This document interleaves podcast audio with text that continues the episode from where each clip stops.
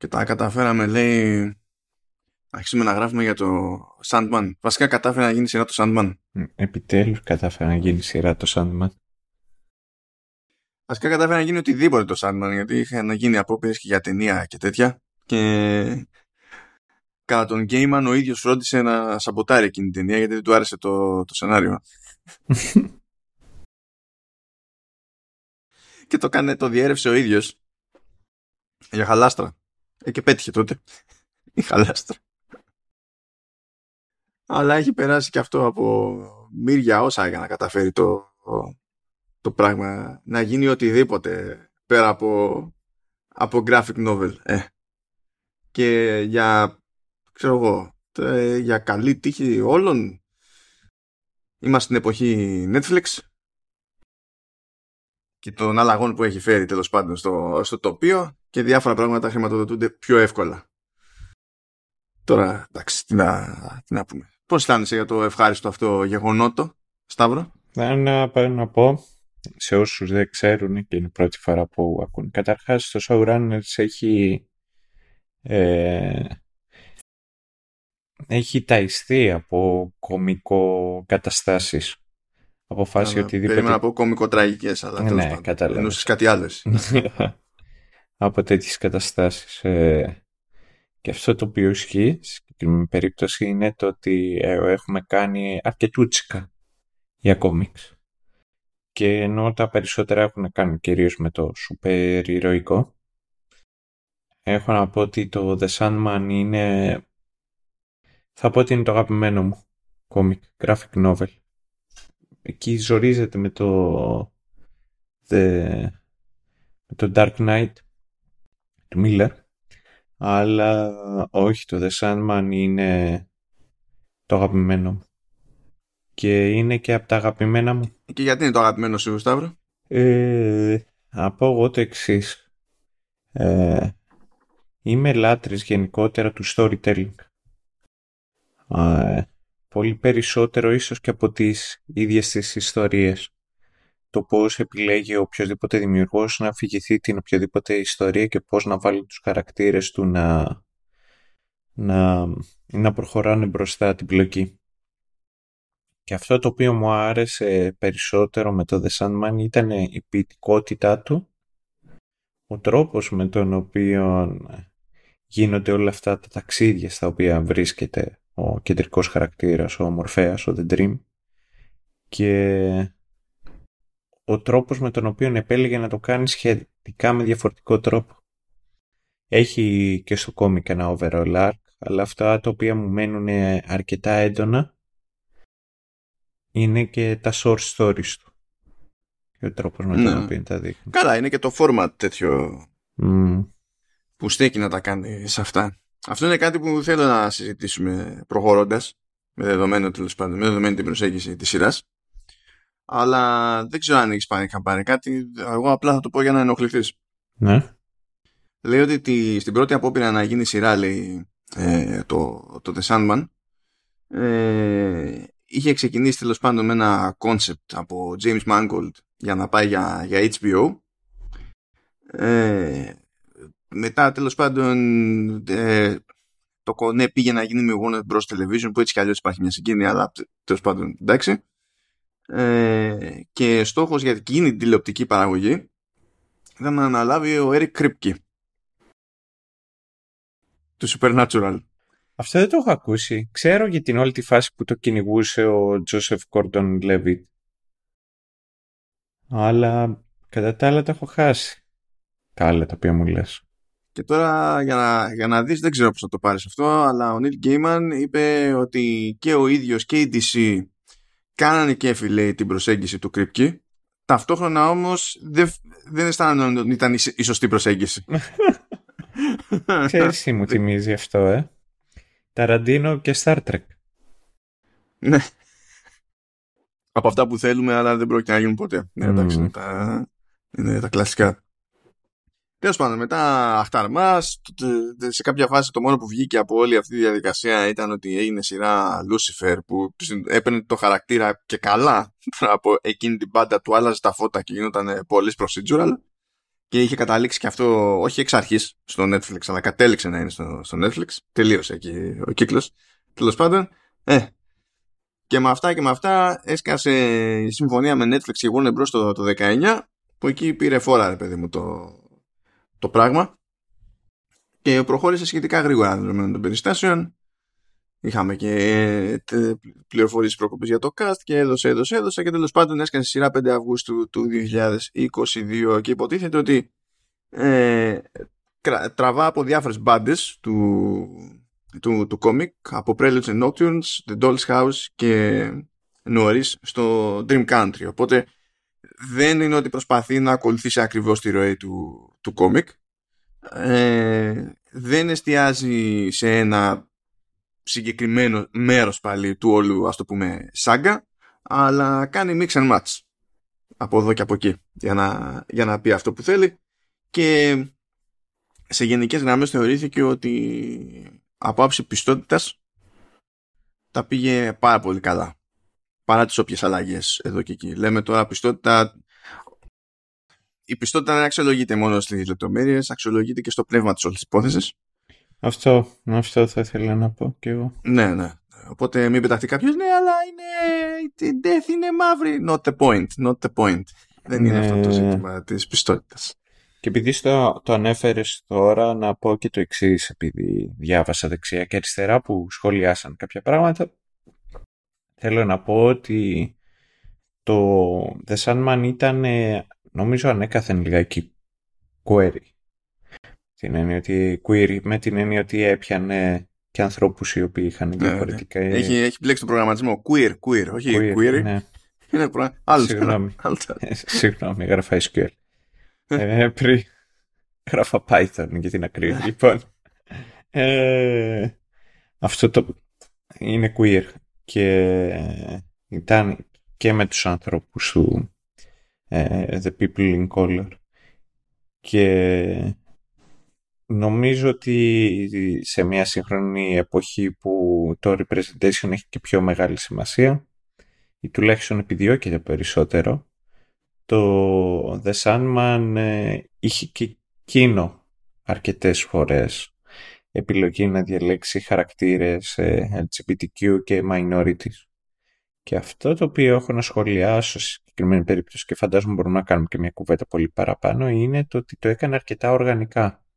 Ναι, δεν έχω πάρα πολύ. Βασικά, εμένα μου βγάζει νόημα από την άποψη ότι έτσι κι αλλιώς, καλά, ασχέτως του πώς ήταν το κόμικ, έτσι κι αλλιώς επειδή το, το, το concept είναι ότι συνδυάζονται σε ένα άτομο ε, διαφορετικές μυθολογικές προσεγγίσεις ε, ως προς το ας το πούμε θεό των ονείρων δεν υπάρχει κάποιος πραγματικός περιορισμός δηλαδή το, η, η, ίδια η σχετική μυθολογία και, εκεί πέρα και στο, και στο κόμικ και αποτυπώνεται αυτό και στη σειρά έχει στοιχεία από όπου να είναι.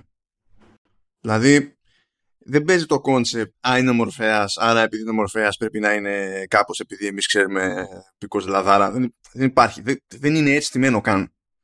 Ταυτόχρονα δεν είναι σε φάση πήραμε ε, ε, κάποιες περιστάσεις, ένα, ένα σενάριο, κάποια γεγονότα που είναι ξεκάθαρα στην τάδε τοποθεσία, στο τάδε timeline υπό αυτές τις συνθήκες ε, που και εμείς κάνουμε κάποιες αλλαγές που δεν κολλάνε με καμία κυβέρνηση και καμία λογική. Δεν είναι τέτοια περίπτωση το, το The Sandman. Οπότε δεν βρίσκω λόγο να παραπονεθώ για κάτι τέτοιο ας πούμε. Δεν έχω κάποιο θέμα. Για μένα είναι πάντα είναι θέμα μιας κάποιας λογικής το, το, ε, τα ζητήματα αυτά. Δηλαδή, αν μου πει κάποιος για το Troy, Fall of a City, θα ρίξω καντήλια στο BBC.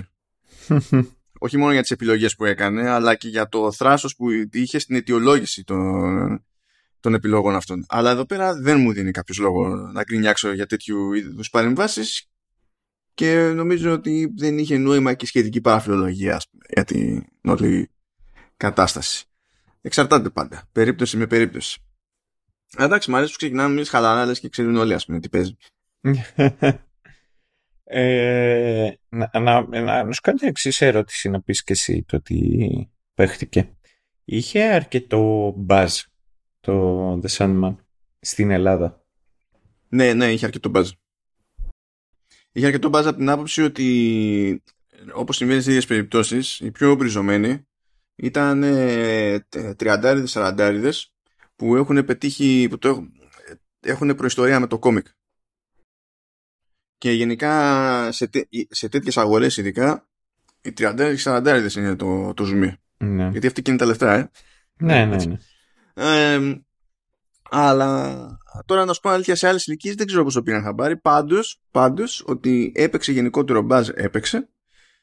Ε, γενικά είδα ότι πήρε καλές κριτικές από τη δική μου τη σκοπιά θα πω ότι μάλλον πήρε καλύτερες από αυτές που είχε νόημα να πάρει αλλά αυτό είναι αντικείμενο συζήτηση για παρακάτω. Α, και φάνηκε να είναι αρκετά ψηλά τέλος πάνω στην κατάταξη και ο Γκέιμαν λέει ότι γενικά έχει πάει καλά αλλά το ζήτημα δεν είναι αν έχει πάει καλά από την άποψη ότι το είδε πολλοί κόσμος ας πούμε αλλά ότι αυτή η παραγωγή ήταν αρκετά ακριβή ώστε και με πολύ κόσμο από νωρίς να την παρακολουθεί ε, δεν ήρθε κάποιο, κάποια γρήγορη ανανέωση ας πούμε. Ενώ φαίνεται ότι η σειρά, καλά εκτός ότι το source material είναι μπόλικο και μπορούν, δηλαδή υπάρχει πράγμα, ε, και η σειρά, ειδικά με το 11ο επεισόδιο που έσκασα προειδοποίητα, ε, δείχνει ότι ανοίγει ένα δρόμο προς τα κάπου που θέλει να εξερευνηθεί. Βέβαια, δεν το, δεν το παντρεύεται κιόλας. Δεν είναι ότι κάπου κλείνει και έχει κάποιο είδους cliffhanger που cut something. Δεν πάνε και τελείως οι γυρεύοντες. Αλλά όσο έχει το πράγμα, τώρα που γράφουμε εμείς, φωτογράφουμε, 12 Σεπτεμβρίου γράφουμε, ε, δεν είναι δεδομένη τέλος πάντων η προβλέψιμη η μοίρα του τηλεοπτικού The Sandman για το αν θα συνεχιστεί ή δεν θα συνεχιστεί. Α, το είδε πολλοί κόσμος, το είδε πολλοί κόσμος. Εντάξει, τώρα mm. η μπίζνα, τι να πω, πετυχαίνουμε και Netflix σε μια εποχή που έχει αποφασίσει ότι θα σφίξει το χαλινάρι, το ζωνάρι μάλλον, σε κάποια επίπεδα. Οπότε πράγματα που μπορεί να ανανεώνονταν πιο εύκολα πέρυσι ή πρόπερση θα ανανεωθούν πιο δύσκολα φέτος. Ακόμα και αν μιλάμε για τα ίδια μέτρηξ, ας πούμε, σε αυτή την περίπτωση. Τώρα εγώ προσωπικά να σου πω δεν είχα, κάποια, δεν είχα, δεν είχα κάποιο προηγούμενο παρεδώσει με The Sandman, ως συνήθως. Είμαι ο τύπος που δεν έχει διαβάσει τα κόμιξ, δεν έχει διαβάσει τα βιβλία. Γενικά, σε όποιο είναι και το, το αντικείμενο συζήτησης, κατά πάσα πιθανότητα δεν τα έχω διαβάσει. Είναι αυτό. Ωραία. Αυτό το οποίο όμως θέλω να πεις δημόσια είναι πόσα χρόνια σε έχω φάει. Α, δεν δε θυμάμαι, αλλά το. Σίγουρα είναι πολλά. Αλλά δεν θυμάμαι να σου πω και νούμερο ακριβώς. Mm. Για δεν γίνεται, δεν γίνεται, δεν χωράνε όλα. Είναι πολλαπλές οι πληγές που έχω να καλύψω. Κάποια πράγματα απλά δεν χωράνε. Τι, τι να κάνουμε. Εδώ ήδη, τι να πω, μια ζωή παίζω games και το πιο δύσκολο πράγμα είναι να παίξω video game απλά για προσωπική ευχαρίστηση. Πού να πάω να έχω εγώ έξτρα πληγούλες. Αλλά τέλος πάντων. Για κάτσε Σταύρο λίγο εδώ πέρα τουλάχιστον να τους πούμε τη γενική την, την πριν ιδέα. Πάμε, πριν πάμε από εκεί, γιατί μετά είμαι πολύ σίγουρος ότι θα το ξεχάσω και δεν θα μπω Αν, στη αν νόμιζα ότι έλεγες είμαι πολύ σίγουρος να με πάρει ύπνος. Κοίταξε να δεις όλα παίζουν, αλλά νομίζω όχι σε αυτή τη φορά.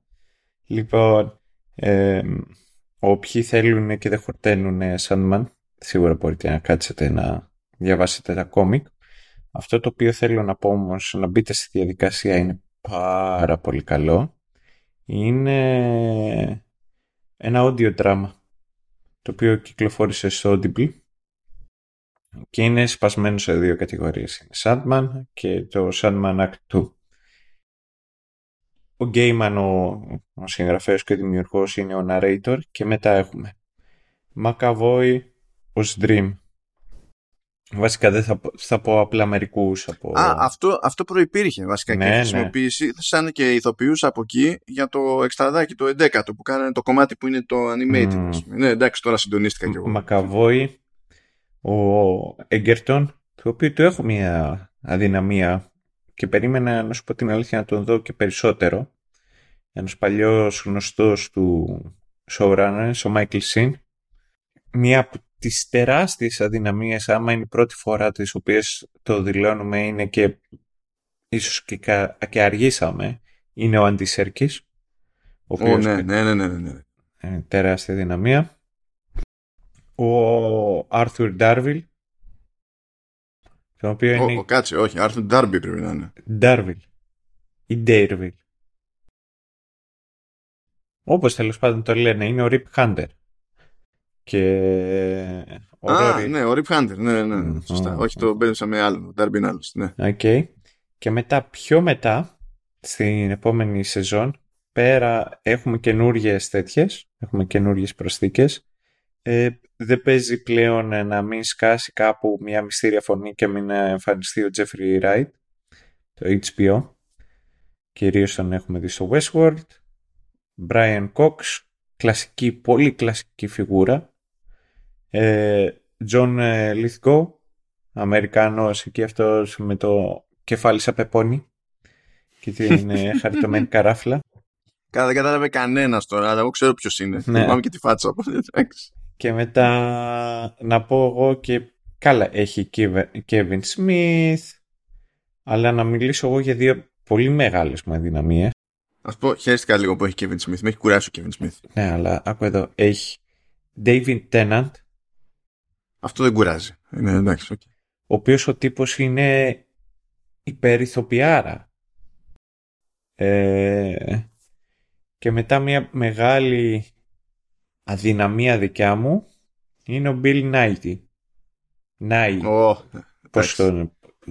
Σκάτω ναι, Νάι, Νάι. Ναι. δεν το δια, δεν διαβάζετε αυτό. Το, δεν το κάνεις Νάι, είναι Νάι. Bill Νάι. Ο οποίος εντάξει είναι αρρώστια.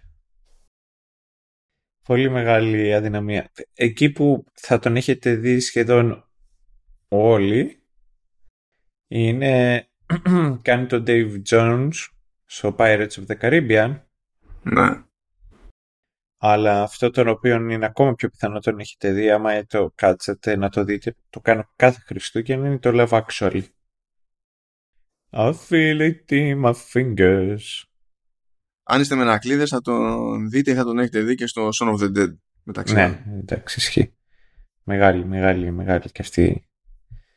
Ε, εμένα, εμένα. Λοιπόν, ε, για, για πάμε λίγο εδώ να, να συντονιστούμε. Λοιπόν, καλά μου παιδιά, υπάρχουν οι Endless. Ε, οι Endless τέλος πάντων αντιστοιχούν σε διάφορα concepts, θεότητες και, και τα λοιπά. Ε, εδώ έχει γίνει συνειδητή επιλογή να ταιριάζουν με αγγλικές λέξεις που ξεκινούν από D. Οπότε Death, Dream, Desire και τα λοιπά είναι όλα αδελφάκια.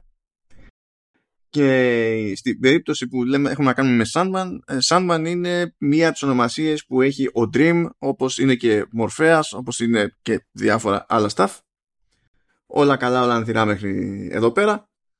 Και γενικά ο Morpheus έχει και αυτός να κάνει κάτι δουλειές. Μεταξύ αυτών είναι να φτιάχνει και όνειρα και φιάλτες για να υπάρχει ένα ρεπερτόριο.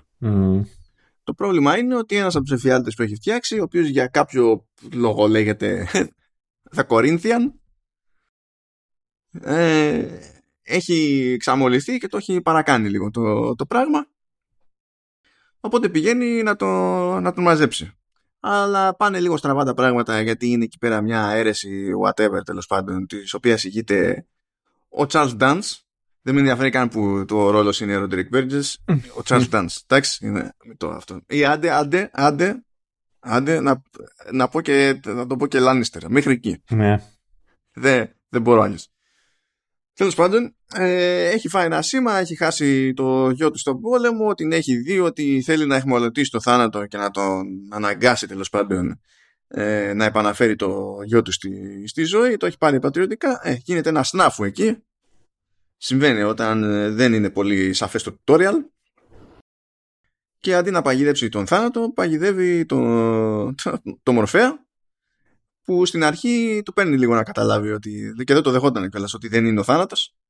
Ε, και τον εχμαλώτησε για 106 χρόνια. Αυτό είναι ένα λίγο πρόβλημα διότι σημαίνει ότι κάποιοι που κοιμόντουσαν εκείνοι πάνω στη φάση της εχμαλωσίας δεν ξύπνησαν ποτέ ξέρω εγώ. Ε, κάποιοι άλλοι δεν μπορούσαν να ονειρευτούν. Υπήρχαν κάτι, κάτι θεματάκια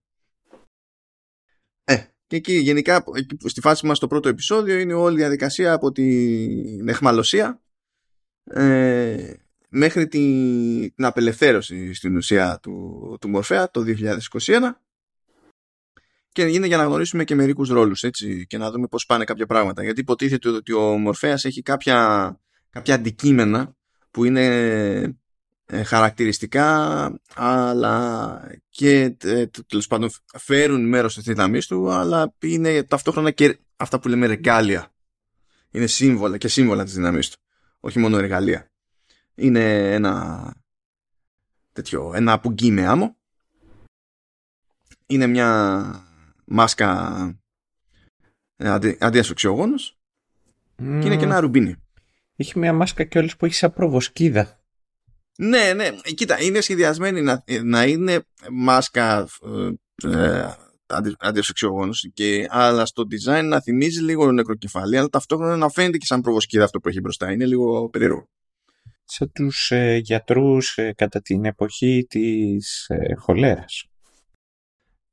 Τι, τις, τι ξέρεις την ιστορία για αυτές τις μάσκες; Ότι ήταν για να μην... Όχι.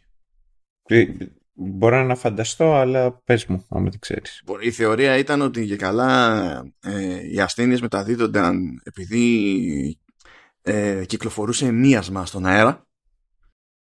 Δηλαδή, πώς να σου πω, είχαν πιάσει λίγο ένα concept, αλλά το, εφα, το εφάρμοζαν random. Δηλαδή ότι γενικά οποιαδήποτε ασθένεια μεταφέρεται έτσι και that's it. Ε, και με αυτές τις μάσκες υποτίθεται ότι προστατεύονταν από το μίασμα. Go figure. Επίσης δεν τους προέ... δεν τους έσπρωξε κανένας να το βαφτίσουν μίασμα. Αποφάσισε μόνη της η Δυτική Ευρώπη να το βαφτίσει μίασμα. Τι να πεις; Όταν ήμασταν στη φάση που ακόμη πετύχαινε το marketing. της χώρας. Αλλά ναι, ok. Okay.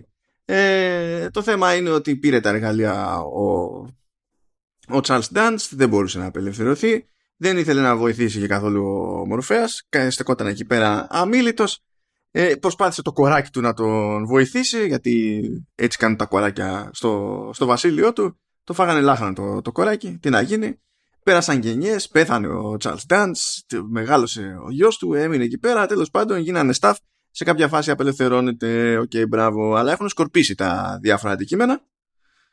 Και προφανώς πρέπει να τα ανακτήσει γιατί διαφορετικά δεν μπορεί να κάνει τα κουμάντα και στην ουσία αυτό το αφήνουμε λίγο πριν καταλάβει και ο ίδιος ο Μορφέας πόση ζημιά έχει γίνει κατά τα χρόνια που, που έλειπε. Και that's it. Έτσι, είναι τελείως world building ας πούμε το πρώτο επεισόδιο. Έτσι, είναι, είναι καθαρά. Καθαρά. Ε, οπότε μπορούμε να κάνουμε ένα κόπο τέλος πάντων τώρα να πούμε τελείως γενική έτσι, εντύπωση πριν κλάψω, μην κυλήσουν κάτι δάκρυα εδώ πέρα για το, το αποτυχημένο soundtrack, αλλά ok. Okay. για, για πέτε, για, πέ, για πες Σταύρο. Θα πω εγώ το εξής. Ε, και θέλω να ακούσω και σένα τη γνώμη σου σαν κάποιος ο οποίος δεν έχει διαβάσει τα κόμιξ και δεν ξέρω και αν έχεις διαβάσει γενικότερα gamer. Ε, ε, έχουμε δει και οι δύο γιατί έχουμε κάνει το Cayman, έχουμε κάνει το, το Good Omens. Οπότε κάτι... Καλά, ήταν, εκείνο ήταν και κόμπο, έτσι, δεν ήταν μόνο Cayman. Ναι, ναι, ναι. Ήταν και Pratchett μαζί, ναι, όσο να πεις. Ναι, δεν... Παίζει το ρόλο του. Ναι, είναι αμαρτία να αφήσουμε έξω το Pratchett. Λοιπόν, ε, θα πω εγώ το εξής. Με μία φράση είναι μια αρκετή αρκετά καλή σειρά. Υπήρχαν ε, κομμάτια της τα οποία ήταν εξαιρετικά, υπήρχαν κάποια τα οποία ήταν μια, αλλά γενικότερα θα πω ότι κάποιος αξίζει να το δει. Νομίζω επίσης ότι ήταν και μια σειρά η οποία ε, δεν είναι η... Δεν τι κατατάζω εγώ στην κατηγορία του feel, του feel good. Με την έννοια του feel good είναι πράγματα τα οποία σε κρατάνε σε μια ένταση, υπάρχει μια συνέχεια και κοιτάζουν περισσότερο να σε εντυπωσιάσουν παρά να σε ταξιδέψουν και να σου φυγηθούν μια ιστορία. Το άλλο το οποίο ισχύει για το The Sandman και είναι κάτι το οποίο δεν, δεν είμαι σίγουρος αν το πετύχανε ή δεν το πετύχανε μου φάνηκε περισσότερο ότι στη συγκεκριμένη σεζόν ήταν ουσιαστικά δύο ιστορίες που είχαν βάλει που, που τις ενώσανε με, μια, με ένα διάλειμμα στη μέση. Ε, έχει πολύ ωραία έχει πολύ ωραίες ερμηνείες. Λίγο το μοντάζ είναι λιγάκι off. Για μένα ειδικά σε περίπτωση που είναι χαρακτήρες, ε, κυρίως άνθρωποι οι οποίοι μιλάνε, μου, μου φαίνεται λιγάκι μυστήριο, ενώ άλλες φορές είναι, πώς να σου πω, πιο προσεγμένο. Ε, και σίγουρα δώσανε πόνο με το supporting cast. Αν εγώ τώρα σαν φίλος στο κόμικ είμαι ευχαριστημένος. Είμαι, είμαι κομπλέ με τις αλλαγές τις οποίες κάνανε από το source material. Ένα μονάχα παράπονο έχω και, θα, θα, και όταν έρθει η ώρα σε αυτό το επεισόδιο θα κάνει την παρέμβασή μου. Κατά τα άλλα γενικότερα πιστεύω ότι έχουν κάνει μια καλή δουλειά σε αυτή την περίπτωση. Και όσοι ασχοληθήκαν σίγουρα βλέπω ότι ήταν άνθρωποι οι οποίοι το, το αγαπούσαν και το αντιλαμβανόντουσαν. Κάτι το οποίο δυστυχώς πολλοί οι οποίοι είχαν την ατυχία να κάνουν adapt το Netflix αυτό το οποίο αγαπούσαν δεν πέρασαν και τόσο καλά. Νομίζω ότι το Netflix ώρες ώρες κατούρισε αρκετά source material τουλάχιστον σε αυτή την περίπτωση Ρημάδι Cowboy Bebop, το κέρατος, yeah. Ναι. δηλαδή, αλλά τέλος πάντων, ναι. Το, Μεταξύ άλλων. Το, και αυτό το οποίο θέλω να πω είναι το ότι όταν είχε βγει, ήμουν πολύ ενθουσιασμένος με τη σειρά. Ε, όταν είχε βγει το τρέιλερ και το είχα δει, λέω ρε φίλε, θα το πάνε σε action και θα τους κατώσουν. Και ευτυχώς, ενώ έχει έχει και λίγο τσέρτσελο, δεν πήγαν στο, στο action. Και μάλλον βοήθησε, νομίζω αυτό. Τελειώνοντας να κάνω μία παρατήρηση, έχω δει και άλλους ανθρώπους σαν τον Στέριτς που είναι ο, ο πρωταγωνιστής, ο, ο Tom Στέριτς. Και αυτοί οι άνθρωποι έχουν την τάση να γερνάει μυστήρια η φάτσα τους ακόμα και αδύνατοι να είναι και σκελετωμένοι, πάντα φαίνονται ε, μαγουλήθρες. Είναι τα ζυγωματικά γι' αυτό. Mm. Εντάξει. Δεν περίμενα τέτοιου είδους παρατήρηση, αλλά όχι. λοιπόν, ε, εγώ μπορώ να πω ότι μερικές αλλαγές που γίνανε ε, πιστεύω ότι ε, όχι απλά που ξέρω εγώ ήταν ok ή δεν δημιούργησαν πρόβλημα. Ε, μερικές πιστεύω ότι ήταν και για καλό.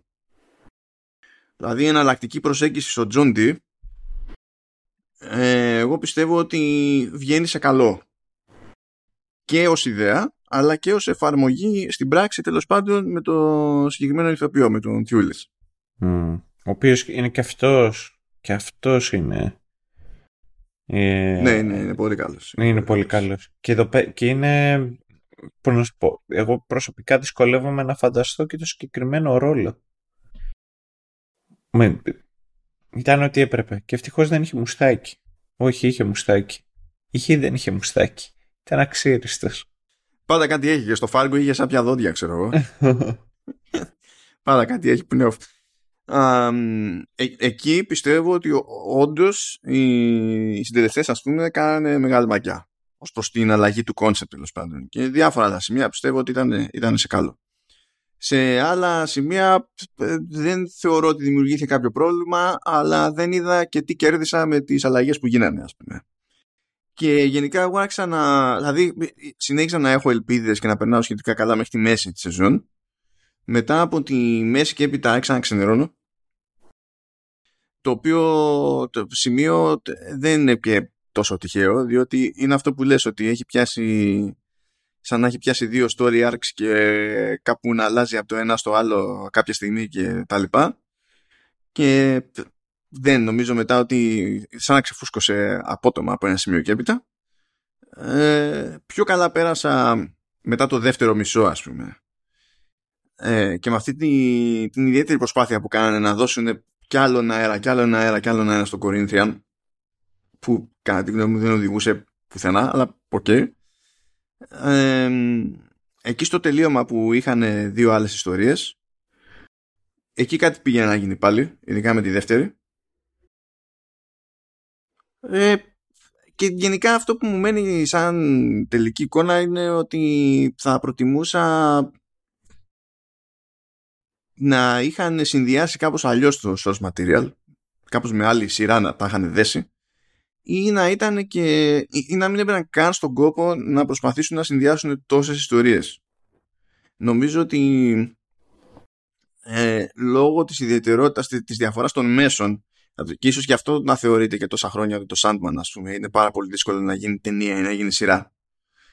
Ε, πιστεύω ότι το τηλεοπτικό Sandman θα είχε ωφεληθεί με περισσότερες ακόμη παρεμβάσεις το οποίο δεν είναι κάτι που λέω συχνά για προσαρμογές του οτιδήποτε. Ε, για να καταφέρει να να βάλει κάποια πράγματα τέλος πάντων σε ένα timeline με κάποια story bits και τα λοιπά που να βγάζουν να δίνουν την εντύπωση πιο εύκολα ότι είναι μέρος ενός όλου και όχι απαραίτητα πράγματα που είναι ξέμπαρκα μεταξύ τους ακόμα και αν είναι ξέμπαρκα. Δεν έχει σημασία τουλάχιστον να δίνεις την εντύπωση ρε παιδί μου ότι μερικές φορές αρκεί ακόμη και να αλλάξει τη σειρά με την οποία προβάλλεις κάποια πράγματα. Μερικές φορές ήταν και αυτό. Και αυτό δεν είναι λίγο και με το σχόλιο που έκανες ότι ώρες ώρες το μοντάζ ήταν περίεργο. Ε, και εγώ πιστεύω δηλαδή ότι κάποια πράγματα το βλέπα και ε, ώρες ώρες σκεφτόμουν ότι μήνυμου έπρεπε να αλλάξει η σειρά αυτών που είδα σε αυτό το επεισόδιο. Χωρίς να πούμε ότι πειράζει με κάτι περισσότερο τέλος πάντων. Αλλά anyway, για να γκρινιάξω λίγο για το soundtrack. Για το soundtrack είναι κατ' εμέ συγκλονιστικά αδιάφορο ε, είναι δουλειά του, του, του David Buckley το οποίο με ενοχλεί για τους λάθος λόγους από την άποψη ότι μπαίνω εδώ πέρα στα streaming services του λαού και για να θυμηθώ προηγούμενες δουλειές του και γενικά είναι ακανόνιστες οι δουλειές που έχει κάνει δηλαδή ε, ξέρω εγώ είναι σε ταινίες καταστροφής because reasons αλλά είναι και στο Jason Bourne, είναι και στο Nice Guys, είναι και σε Batman Arkham που είναι games ξέρω εγώ και Call of ναι. Duty. Ε, έχει γράψει για το The Town του Affleck. Ε, δεν είναι γιούχου. Δεν είναι γιούχου το άτομο. Με, ε, θίγομαι όμως ποικιλοτρόπως επειδή δεν υπάρχουν σε αυτές τις υπηρεσίες οι δουλειές που έχει κάνει ε, για σειρές όπως The Good Wife και The Good Fight που έχει γράψει φοβερά πράγματα, φοβερά πράγματα και γενικά δεν υπάρχουν αυτά τα soundtracks. Δεν είναι δηλαδή για κάποιο λόγο το στούντιο δεν τα βγάζει. Και εκνευρίζομαι. Θεωρώ ότι εκεί πέρα κάνει φοβερές δουλειές. Κάτι που δεν μπορώ να πω για την περίπτωση του, του Sandman. Το main theme είναι καλό. Από την άποψη ότι ε, το ονομάζει The Kingdom of Dreams. Η αλήθεια είναι ότι συνδυάζει λίγο και μυστήριο, μια σχετική ανησυχία, κάποια ε, ερωτηματικά, κάποια... Αυτό, το, αυτό το κάνει καλά. Αυτό το κάνει καλά. Αλλά σχεδόν όλο το υπόλοιπο είναι συγκριτικά τζούφιο. Ε, το παρακάνει με την ανακύκλωση του, του theme. Χρειαζόταν περισσότερα themes δεν ξέρω, υπάρχει τώρα, βλέπω σε διάφορες σειρές ότι ενώ έχουν διάρκεια, δηλαδή έχεις χει επεισόδια και έχεις να καλύψεις τόσες ώρες βίντεο και έχεις αποφασίσει ότι θα χρησιμοποιήσεις και αρκετή μουσική κτλ. Και, και είναι σαν να μην τους δίνουν αρκετό χρόνο να σκεφτούν μερικά themes παραπάνω για να τα πιάσουν μετά αυτά ως μοτίβα και να παίζουν σε σημεία για να δίνουν μια τσαχπινιά, παιδί μου.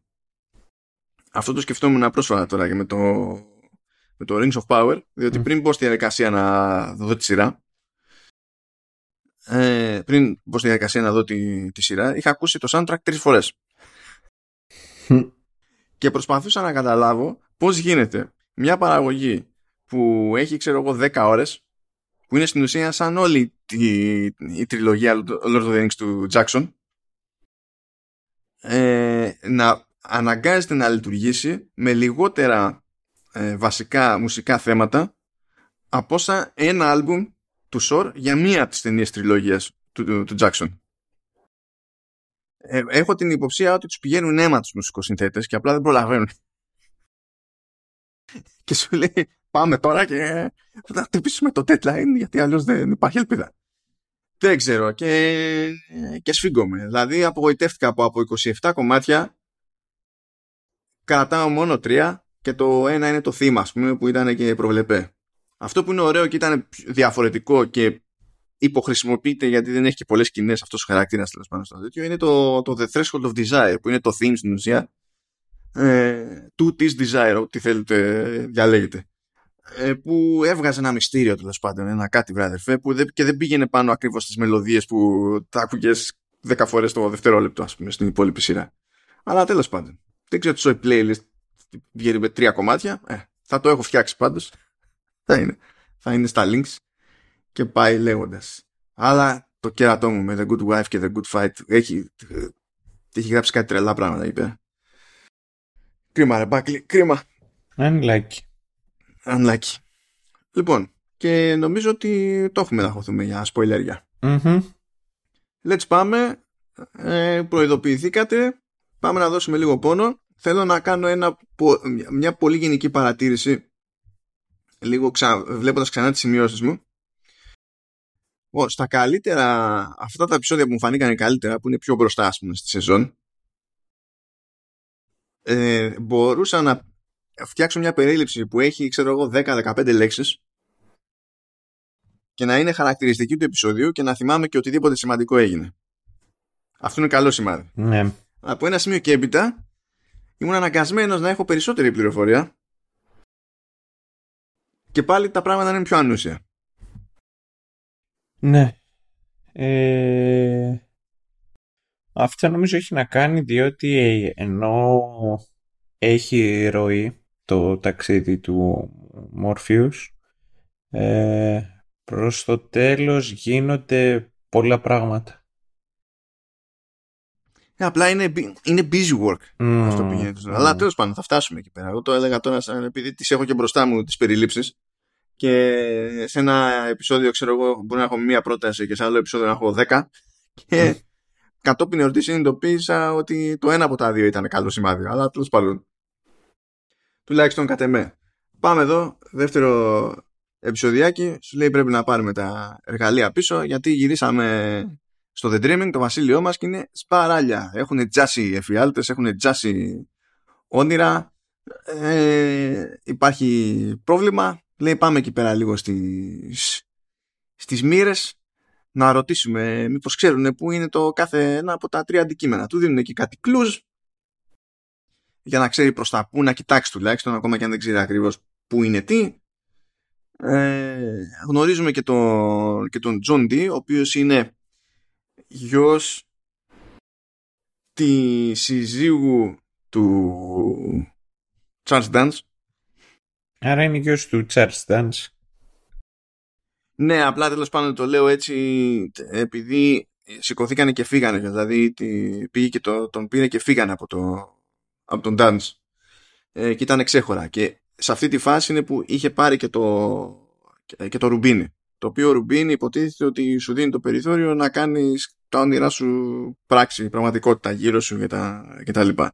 Και υπάρχει μια προϊστορία εκεί με τον Τζον, γιατί ο Τζον το παραπαύτωσε το θέμα εκεί πέρα. Τα έκανε λίγο μαντάρα.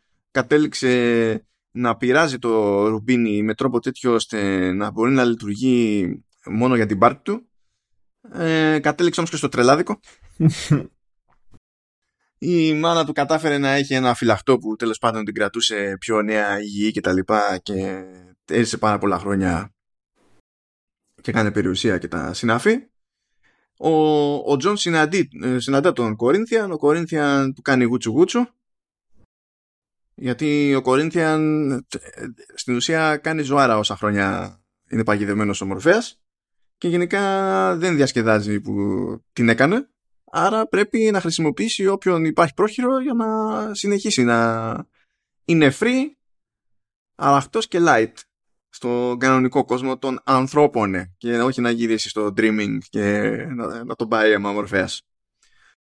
Ε, στο, στο dreaming μεριά για κάποιο λόγο αυτό το σημείωσα ενώ δεν έχει στη τελική καμία, κανένα νόημα απλά γνωρίζουμε τον, τον Κάν και, το, και τον Νάβελ οι οποίοι είναι και εκτός από αδέλφια φαίνεται να είναι και άσπονδοι φίλοι που τυχαίνει σε κάθε διαφωνία ο ένας να τηλεφωνεί τον άλλο. Ναι, δεν... Αυτό δεν δείξει πουθενά, ήταν for, for flavor, ας πούμε. Ναι, είναι τέτοιο, είναι running. Τέλος πάντων, ο, ο Κορίνθιαν τα λέγει με τον Έθελ, ε, με, με τον Έθελ, την, την, την Έθελ, τη μητέρα του, του Τζον Ντί. Η Έθελ φοβούμενη για την κατάσταση τέλος πάντων δίνει το φυλαχτό της στον Τζον για να μην χρειάζεται το ρουμπίνι για να προστατευτεί. Ε, αλλά αυτό σημαίνει ότι πεθαίνει η ίδια. Ε, βέβαια δεν ενδιαφέρεται ο Τζον. Ο Τζον θέλει το, το ρουμπίνι, το λεγόμενο Dreamstone, τέλος πάντων. Και στο, σε αυτό μάνι μάνι στο, στο επεισόδιο πηγαίνουμε και βλέπουμε ότι ο Μορφέας προσπαθώντας να βρει ένα από τα αντικείμενα στην προκειμένη περίπτωση τη, το πουγγί με, τη, με την άμμο. Ε, πηγαίνει και ζητά τη βοήθεια όχι του Τζον Κόνσταντιν τώρα ακόμα και σε σειρά λένε Κόνσταντιν να πάνε να κουρεύονται. Κόνσταντιν εντάξει άιντε άιντε.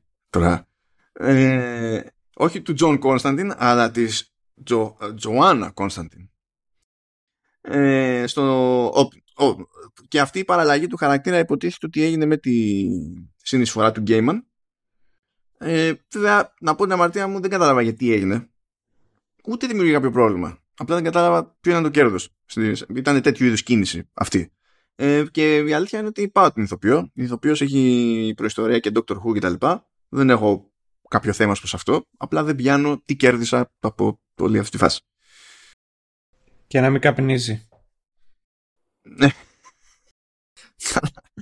ε, μπλέκουν εκεί πέρα με ένα εξορκισμό.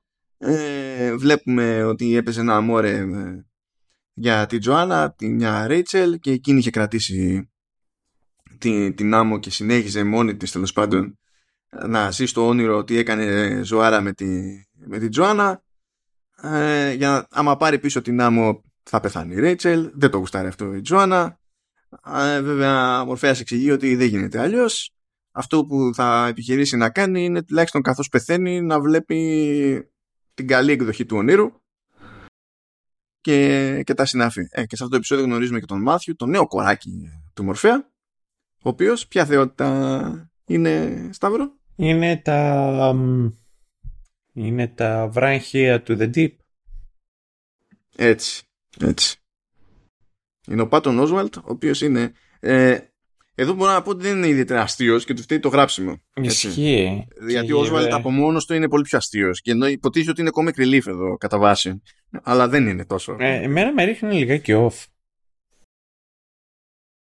Επίσης θεωρώ αμαρτία που αναφέραμε ότι μιλάμε για τον ε, Boyd Holbrook και δεν έχουμε πει πόσο τον αγαπάμε ναι, τον αγαπάμε, αλλά η φάση με τον Κορίνθιαν εδώ πέρα ήταν λίγο γιούχου. Mm. Γενικά, ρε παιδί μου. Γιατί δεν έχει, στο, από όσο γνωρίζω, στο, στο κόμικ δεν έχει καν τόσο εκτεταμένο ρόλο. Όχι, όχι. Είναι, όχι. είναι περισσότερο πάτημα για να ε, ε, ε, συνειδητοποιήσεις άλλα πράγματα, ας πούμε. OK, okay, προχωρώντας, μπαίνουμε στη διαδικασία και γνωρίζουμε τη Rose Walker, που είναι είναι σημαντικός χαρακτήρας γενικά για την όλη φάση και ειδικά για το συγκεκριμένο arc του, του, του Μορφέα. Ε, βλέπουμε ότι ο Τζον είναι έτοιμος να καβατζώσει πάλι το, το ρουμπίνι αλλά το ζήτημα σε αυτή την περίπτωση είναι μια επίσκεψη που αναγκάζεται να κάνει ο, ο Μορφέας στην κόλαση. Θα πάει να τα πει εκεί πέρα λίγο με, με Λούσιφερ. Ε, ελληνιστή ως φόρο. Ε, γιατί υποτίθεται ότι ένας από τους δαίμονές τους από τους δαίμονές του εκεί πέρα τέλος πάντων κρατάει το τέτοιο, το, το χέλμ όπως το λέει, που είναι η μάσκα αυτή που λέγαμε.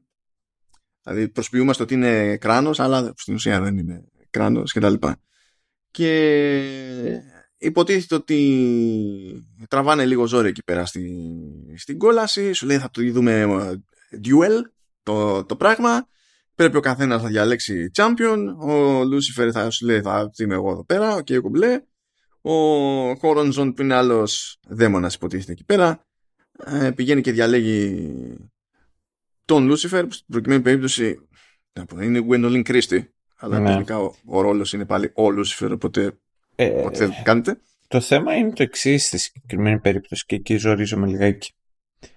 Ενώ μου είναι συμπαθής η Κρίστη ε, ε, ε, και κατάλαβα το τι πώς να σου πω και τον τρόπο με τον οποίο έπαιζε μέσα στο κεφάλι μου ήταν σαν ακόμη μια φωνή να λέει για ποιο λόγο δεν παίζει η Tilda Swinton; Για ποιο λόγο; Για, ε, εγώ, εγώ ποντάρω στο ότι ή δεν ήθελε ή δεν προλάβαινε ή ζήτησε περισσότερα από την Κρίστη. δεν μπορώ να δεχτώ ότι δεν έκανε κανένα σύνδεση. Απλά αρνούμε. Δηλαδή δεν είναι. Ε, που είναι και μια ηθοποιή. Που αυτό ακριβώς το ρόλο θα τον επέξει τέλεια. Η Gwendolyn Christie δεν είναι ότι τα σκάτωσε ότι δεν ήταν καλά. Αλλά... Όχι, ίσα ίσα που η Gwendolyn Christie ως στήσιμο και ως look ε, δεν είναι καθόλου ασύμβατη. Κάθε άλλο με την εθέρια άποψη ας πούμε της μορφής των αγγέλων στην προκειμένη ενός έκτο του αγγέλου και, και πάει λέγοντας. Δηλαδή αισθητικά δεν ήταν καν off επιλογή. Ήταν, έβγαζε Αλλά τι να πω, επειδή είπε Swinton και συμφωνώ, συμφωνώ. Απλά υπάρχει ένα πρόβλημα που μου έχει καταστρέψει για πάντα το ρόλο αυτό στα, ε, για, σε τέτοιου είδους πλαίσιο, έτσι, που είναι και, ας το πούμε, κινείται λίγο προς το φάνταση. Πρόβλημα είναι ότι υπήρξε ο Πίτερ Στορμάρε στο κινηματογραφικό Κόνσταντιν. Ναι, υπάρχει ένα θέμα. Αυτός και ο ξεχνάω το όνομα του ηθοποιού στο, στο Supernatural είναι οι δύο αγαπημένες μου εκδοχές του Lucifer. Χωρίς να σημαίνει ότι ο... Πώς τον λένε το Μέλης, δεν λέγεται. Ποιος, ποιο... Α, ε, ναι, το με... καλά, εκείνο ήταν για χαβαλέ, εντάξει. Ναι, ναι. άλλη, άλλη προσέγγιση. Αυτός είναι πολύ ωραίος τύπος. Πολύ ωραίος τύπος και ήταν ιδιαίτερος τρόπο με τον οποίο προσέγγισε το ρόλο. Νομίζω ότι οι άλλοι δύο απλά μου έχουν μείνει. Ναι, δεν είναι, παιδιά, δεν υπάρχει. Ε, ε, ακόμη, τότε, αλλά από τότε σταθερά μέχρι και σήμερα πιστεύω ότι το κινηματογραφικό ο Κόνσταντιν έφαγε περισσότερο κράπ όσο ήταν λογικό να φάει. Και μιας και το κάτσα να το, να το σιγουρέψω λίγο αυτό γιατί θυμάμαι ότι εκεί πέρα μου άρεσε το, το soundtrack αλλά θέλω να δω αν θυμάμαι σωστά και για το ποιος το, ποιος, ποιος το έγραψε εδώ πέρα. Α, ναι, ήταν Brian Tyler και Klaus Badelt. Εντάξει, είναι τα, τα φιλαράκια του Τσίμερ. Ε, ε, ε. δεν είναι το πράγμα. Δεν είναι. OK. Okay. Anyway, α, μην ξεφύγουμε άλλο από εδώ πέρα. Ε, γίνεται εκεί πέρα η αναμέτρηση. Εκεί έχουμε, θυμάμαι γιατί μου το έχει πει ήδη δύο φορές και θα πάμε για την τρίτη τώρα. Ε, έχουμε μια αλλαγή στο στυλ της αναμέτρησης που δεν άρεσε στο, στο Σταύρο, αλλά τουλάχιστον να πούμε πώς πήγε η αναμέτρηση. Η αναμέτρηση είναι ότι ε, στεκόμαστε ο ένας απέναντι στον άλλον ε, και λέει ο καθένας. Ε, Rap battle το λένε. Rap battle. Ε, εντάξει, δεν, ναι, μηχανικά ναι, αλλά το concept είναι ότι ο καθένας λέει με τη φαντασία του, ξέρω εγώ, ότι είναι το τάδε πράγμα με τη λογική ότι αυτό το πράγμα είναι απειλή για τον απέναντι ή κάτι που ξεπερνά αυτό που έχει διαλέξει να είναι ο απέναντι και πηγαίνει σε γύρους. Λέει λοιπόν η μία μπάντα ότι είμαι το τάδε που κάνει αυτό και τα λοιπά. Μετά η άλλη μπάντα πρέπει να απαντήσει με κάτι που να το ξεπερνάει. Και είναι στο τέλος μέχρι κάποιος να αποτύχει να βρει κάποιο comeback που να δίνει ναι. περισσότερο πόνο ας πούμε. Να κάνει το one-up. Σωστά. Ε, για πες εκεί πέρα. Πες το παραπονό σου. Η... Καταρχάς το κόμικ δεν το κάνει ενάντια στο Lucifer. Καλά, ναι. Ε, κατά δεύτερον, δεν υπήρχε αυτό το physicality. Αυτή η φυσική ζημιά. Η ποια? Πάρα, η, η, η, τέτοια, η, ζημιά η οποία πάθαινε το σώμα τους. Δεν ξέρω αυτή η σύνδεσή μου γιατί είμαι σε beta και με VPN και τα λοιπά, αλλά εγώ άκουσα η φυσική ζημιά. Ελπίζω να μην είπες όντως. Όχι, φυσική, φυσική. Φυσική ζημιά που παθαίνουν εκεί τα σώματά τους. Okay. Ε, και αυτό το οποίο ένιωθα τουλάχιστον και αυτό το οποίο μου είχε μείνει και μου άρεσε ιδιαίτερα στο original ήταν το εξής. Ήταν ότι ένιωθα ότι ο Dream ήταν master σε αυτό το παιχνίδι. Και ήταν κιόλας κάποιος ο οποίος είχε ολόκληρη αντίληψη και κατανοούσε για ποιο λόγο ήταν αυτά τα οποία ήταν. Ε, και το άλλο το οποίο δεν μου άρεσε ήταν που το κοράκι ήταν σαν να ήταν εκείνη την ώρα ο, ο coach ο οποίος ε, του έδωσε την, ε, την έξτρα ώθηση. Οκ, γιατί δεν σου άρεσε το κάθε τι από αυτά; Θα σου πω. Καταρχάς, visually, θα μου αρκούσε τουλάχιστον να, να δω, ήταν ωραίο διότι έκανε switch και έβλεπε εκείνη την ώρα αυτό το οποίο περιγράφανε. Το να βλέπω και τους άλλους, το να δω, δίνει ουσιαστικά τη μια δυνατότητα ο καθένας από τους δύο battlers, όχι, duel, τους δύο duelers, να τραυματίζεται για μένα... Duelists. Duelists. Duel. Έχεις δίκιο. Δεν μαθαίνουμε, δεν μαθαίνουμε ελληνικά. Έχεις δίκιο, έχεις δίκιο. Θα το ρίξω ότι με πάρα πολλές ώρες ξύμνες. Λοιπόν, και hangover. Ε, το θέμα ήταν το εξής. Δεν θεωρώ ότι αυτό ήταν το οποίο προσέδιδε ένα plus one ε, απειλή. Ότι ήταν μια έξτρα απειλή η οποία χρειαζόταν. Δηλαδή θα προτιμούσα να δώσουν περισσότερο πόνο ε, στο ότι είναι αδύναμος ο Μορφέας, ότι βρίσκεται μέσα στην κόλαση, ότι κινδυνεύει να γίνει σλάβος, ε, σκλάβος. Ε, και αυτό να είναι από μόνο του μια αρκετά μεγάλη απειλή. Δεν χρειαζόταν να βλέπω να παθαίνουν ζημιά αυτοί και στο τέλος να μην μπορεί να ανασάνει. Αυτό ήταν το ένα μου πρόβλημα. Το δεύτερο μου πρόβλημα είναι, τουλάχιστον μέσα στο δικό μου το μυαλό, βλέπεις, ε, τουλάχιστον έτσι όπως έχει πάει η ιστορία και βλέπεις το, το χαρακτήρα του Dream, είναι ότι είναι κάποιος ο οποίος έπαθε αυτό το οποίο έπαθε, φυλακίστηκε, αλλά δεν είναι σκατάς. Είναι τις πρώτες και όλες φορές στον οποίο τον βλέπεις ότι έχει μια σοφία, έχει μια εξυπνάδα, έχει αυτό το έξτρα το να πάει λιγάκι παραπάνω και καταλαβαίνεις για ποιο λόγο έχει το σεβασμό τον οποίο ε, του δείχνουν όλοι οι υπόλοιποι. Ενώ τώρα φάνηκε πώς να στο θέσω. Φάνηκε ότι ήταν ε, coach το κοράκι, αυτό ε, φάνηκε. Ναι, όχι, ήταν ότι δεν ήταν το ίδιο master σε, σε αυτό το είδους του battle. Ήταν, δεν αντικατοπρίστηκε μέσα στο, έτσι όπως το αντιλήφθηκα εγώ, αυτές οι ικανότητες που έχει ο συγκεκριμένος χαρακτήρας. Κοίτα, αυτό που θέλεις σε μια τέτοια αναμέτρηση ε, είναι ένα vibe ε, παρτίδας κακιού. Και νομίζω ότι πέσανε στην παγίδα του όλα κάνουμε κάτι με φέρτα, είναι συναρπαστικό. Θα μπορούσαν εκείνη την ώρα απλά να, να έχει ο καθένας voice over και να δείχνανε κάτι ανάλογο με φέι χωρίς, αλλά όσο γίνεται πιο φυσικό ε, με ανάλογο στιγμιότυπο να προκύπτει ξέρω εγώ στη φύση κάτι. Ναι, ναι, έτσι όπως το δείχνανε, χωρίς να υπάρχει ο, ο λόγος να πα, παρέμενε intellectual η μάχη. Ναι, απλά μετά για να πετύχει στα σίγουρα θα έπρεπε να το γυρίσουν οι τύποι του, του Breaking Bad και... Ναι, ισχύει, ενώ τώρα λιγάκι το γύρισε ο Michael Bay. Αυτό το γύρισε ο Michael Bay. Με, με ένα... Αυτό. Okay. Αυτό με πόνισε. Και μετά θα σου πω και το άλλο το οποίο ισχύει σε αυτή την περίπτωση. Γεννάει ε, δεν ήταν εκείνη, εκείνη την ώρα και όλες ανάγκη να δημιουργήσει τον τραμ πάνω σε αυτό. Στο κόμικ ήταν το σημείο το οποίο εμένα με έκανε φαν και επειδή όσοι έχετε ακούσει το πολλές φορές έχετε ακούσει το podcast, ξέρετε πόσο σκατά άνθρωπος είμαι. Αλλά η πραγματικότητα είναι ότι βαθιά μέσα μου, αλλά πολύ βαθιά μέσα μου, είμαι πιο σκατά.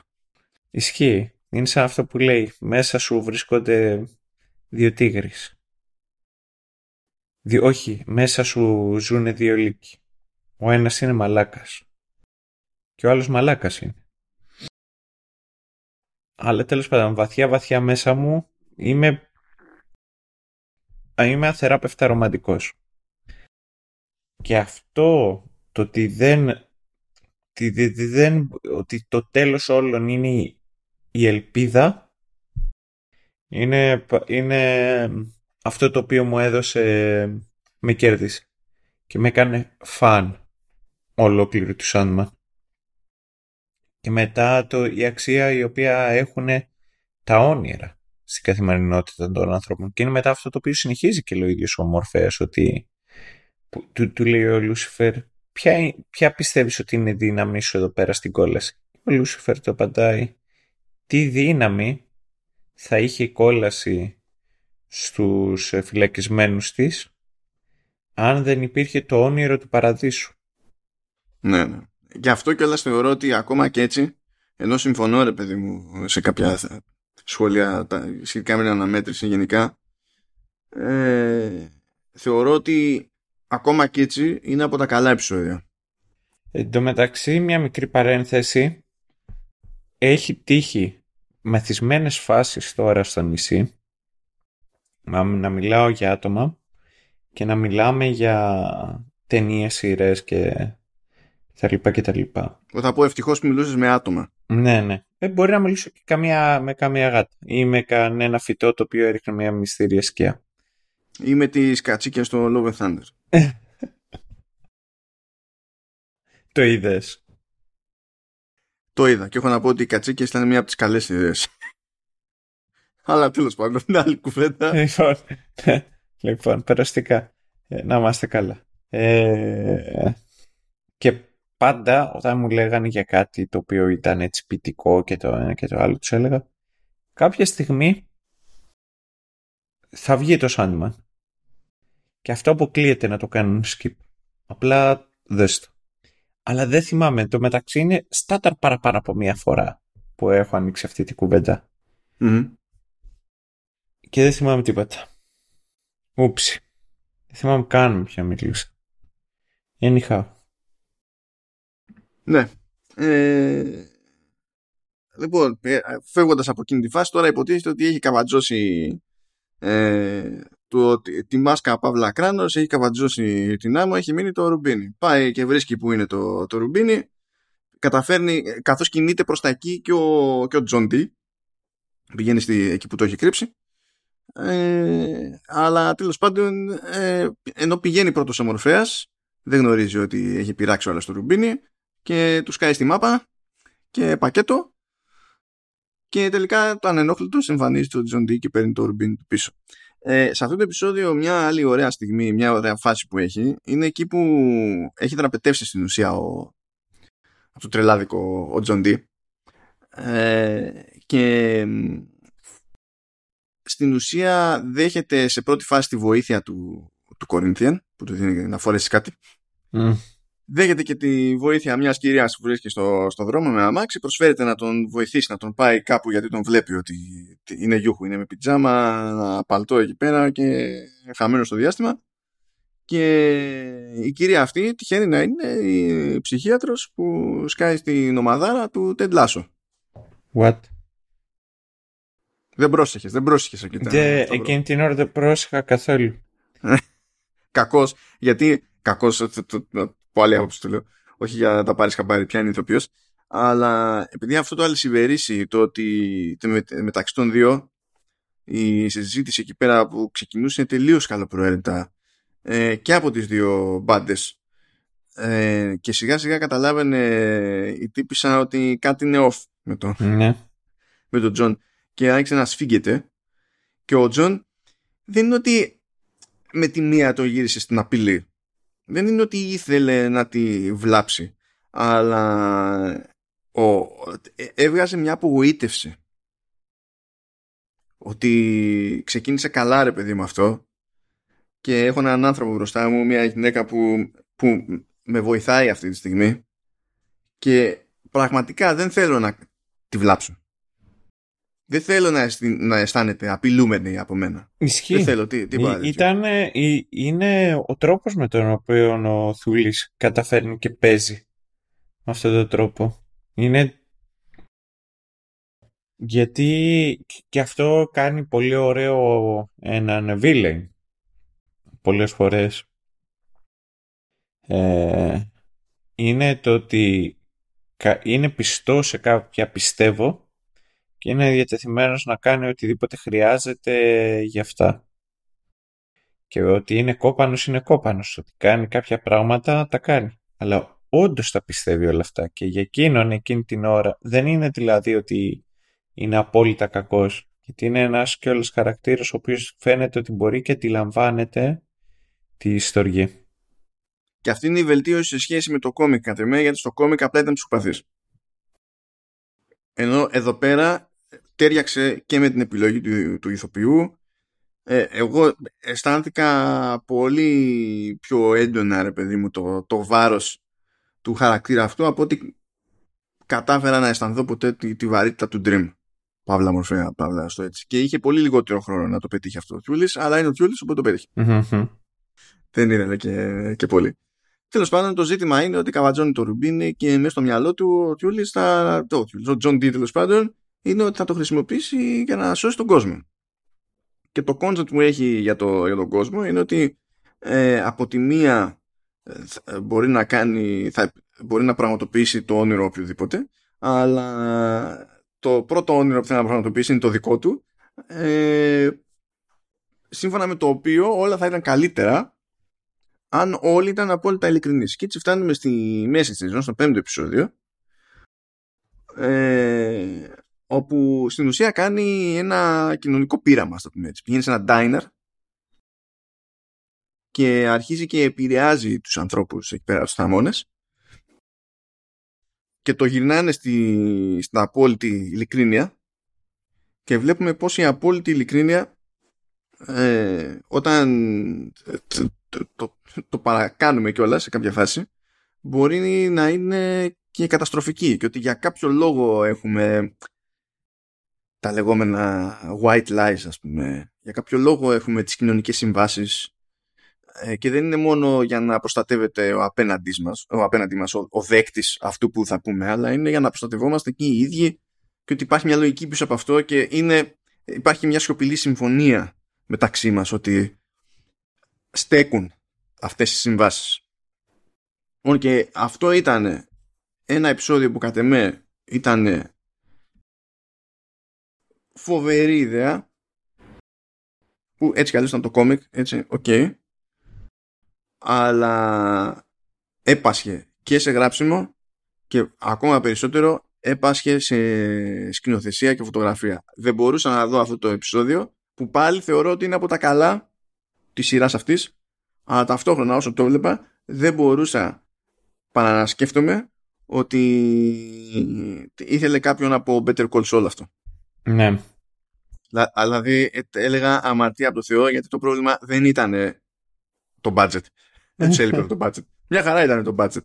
Είναι ότι ήθελε άλλα χέρια αυτό το πράγμα και σε άλλα χέρια αυτό το επεισόδιο θα ήταν από τα καλύτερα επεισόδια σε οτιδήποτε ever αλλά δεν ήταν σε τέτοιο επίπεδο χέρια, οπότε δεν φτάνει σε τέτοιο level. Παρ' όλα αυτά, είναι καλή φάση. Ε, και στο τέλος κάει εκεί πέρα και, και ο Μορφέας και φροντίζει όχι να τον φάει λάχανο, αλλά να τον επιστρέψει στο, στο ψυχιατρίο.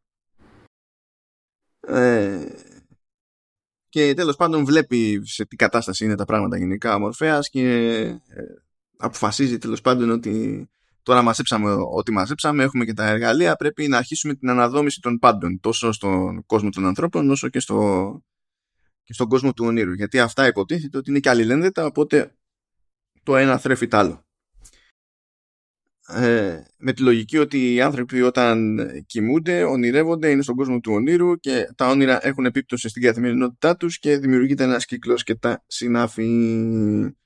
Ε, κάπου εκεί συνειδητοποιούμε ότι παίρνει μάτι και ένας άλλος χαρακτήρας και ε, που τελικά είναι Desire είναι από, τα, είναι από την οικογένεια των, mm. των Endless τον D ναι ε, και είναι ο ίδιος τοπιός που δεν θυμάμαι το όνομα γιατί δεν ήταν και τιτάνιος ρόλος ε, έπαιζε στο Cowboy Bebop και ήταν στο μπαρ Κάνε που... που ήταν περίπου μέτρο και περίπου κανόνιζε και τα νούμερα τα, ναι, ναι, ναι, ναι. στην πίστα και τα, και τα λοιπά.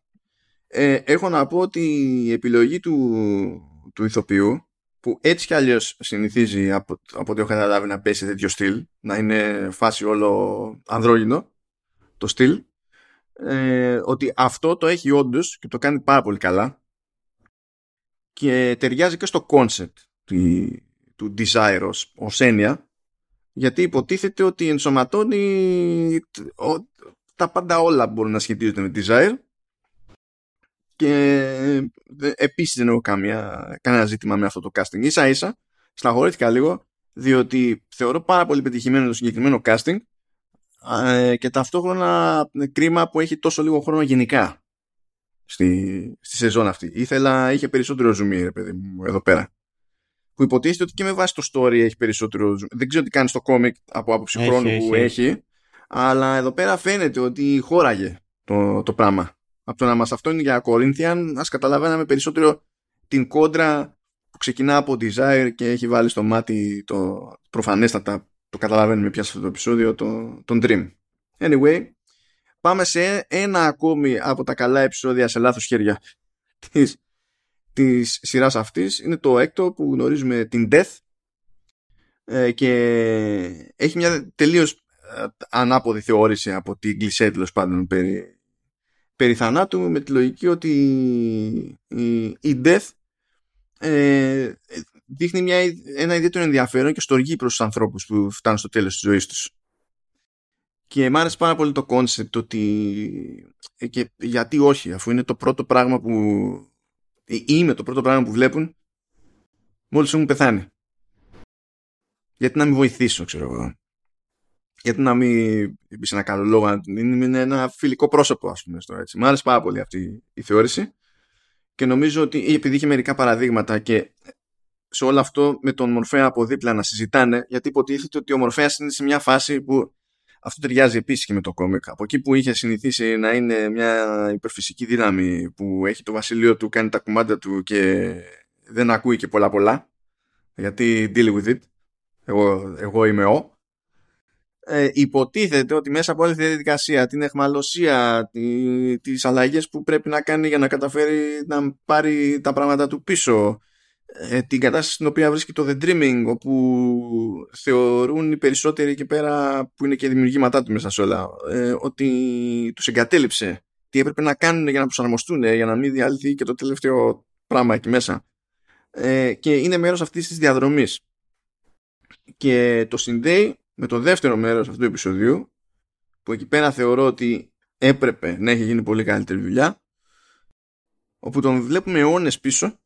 Ξεκινάει νομίζω από το 1389 και στην ουσία βάζει ένα σχηματάκι με την Death επειδή σου λέει τώρα ότι καλά έτσι και ήταν αθάνατοι οι άνθρωποι σε χρόνο μηδέν θα παρακαλούσαν να πεθάνουν και κάτι τέτοια. Και σου λέει εντάξει εγώ θα κάνω έναν εδώ πέρα θάνατο και θα το συναντάω στο ίδιο σημείο κάθε 100 χρόνια και θα δούμε τι θα λέει. Ε, και, τον, και βλέπουμε μετά το interaction περνάει από διάφορες φάσεις αυτός ο χαρακτήρας. Πότε είναι στα καλά, πότε είναι στα άσχημα ε, πότε πέφτει και εκείνος ας το πούμε θύμα προπαγάνδας και προκαταλήψεων και τα λοιπά και έχει ένα, μια στάση εκεί πέρα που είχε μπλέξει με το δουλεμπόριο και του λέει ο Μορφέας ε, μήπως αυτό, ok okay. πηγαίνει 100 χρόνια τη φορά και ο, ο Μορφέας έχει ξενερώσει από τη μία την άποψη ότι ο τύπος ακόμα και στις φάσεις που η ζωή του είναι στον πάτο έχει πάει στραβά ας πούμε ο τελευταίος αιώνας και από την πίκρα γιατί έχει κάνει οικογένειες και προφανώς του έχουν πεθάνει όλοι. Κάθε φορά, κάθε τόσο πρέπει να αλλάζει την ταυτότητά του, γιατί δείχνει ίδιος, δεν γυρνάει και τα λοιπά πακέτο. Ε, βλέπει ότι δεν πτωείται. Σου λέει, δηλαδή τον ρωτάει κάθε φορά, μήπως θέλει να πεθάνει να ησυχάσει και λέει, Όχι, λέει, there is so much to live for. Δηλαδή ο τύπος mm. είναι ανελέγητο. Δεν, δεν πτωείται με τίποτα, για κανένα λόγο. Και στην πορεία δείχνει ότι αυτός ο αθάνατος τέλος πάντων τύπος ε, περιμένει πώς και πώς και τη συνάντηση με τον Ορφέα διότι από, αυτά, τα, από αυτές τις λίγες ε, αλληλεπιδράσεις θεωρεί ότι υπάρχει μια φιλία εκεί πέρα. Και όταν το λέει αυτό στο Μορφέα, ο Μορφέας τσιτώνει. Εγώ, φιλία, εγώ δεν έχω ανάγκη από τέτοια πράγματα και έχω την άλλη, ξέρω και ιστορίες. Ε, και φτάνουμε στη φάση που χάνει συνάντηση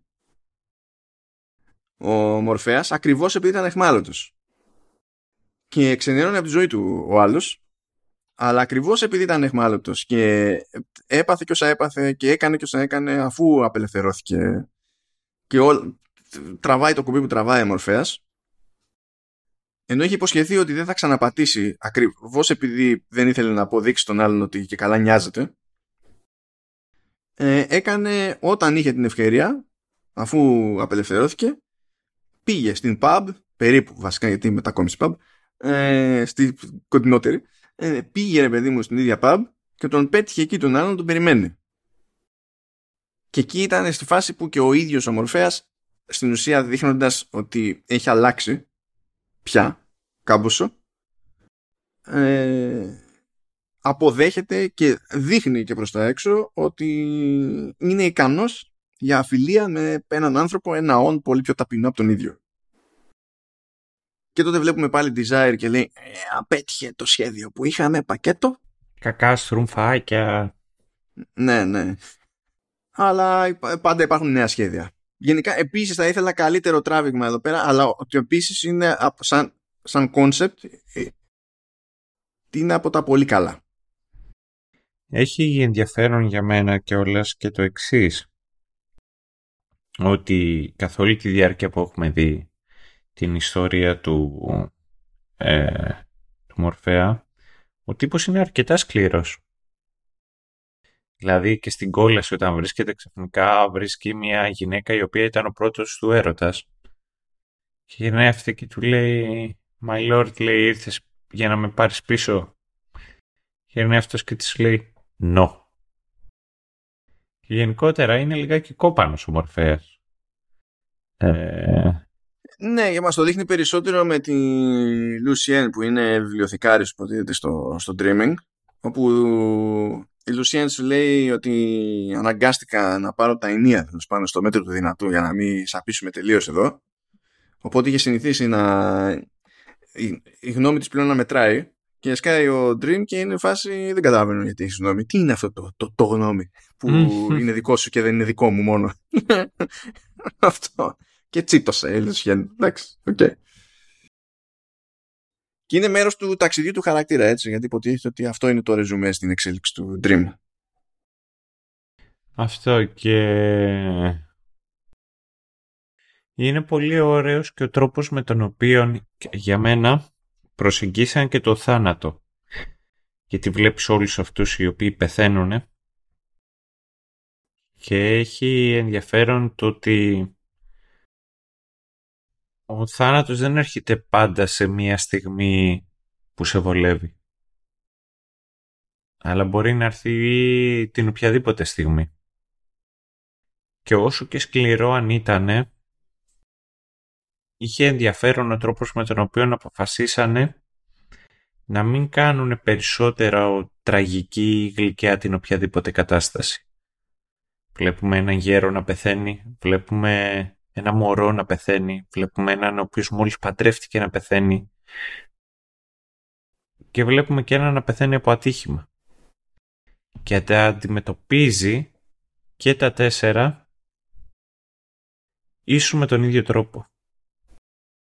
Ότι ο θάνατος δεν επιλέγει. Όση ώρα το λέω αλλά αυτό τώρα ο Σταύρος, εγώ έχω πάθει κλακάζ και και πραγματικά συχάθηκα τον εαυτό μου διότι σκεφτόμουν το, τον κότσιρα να λέει το θανατή του θάνατα και όλο το death του χάρτη.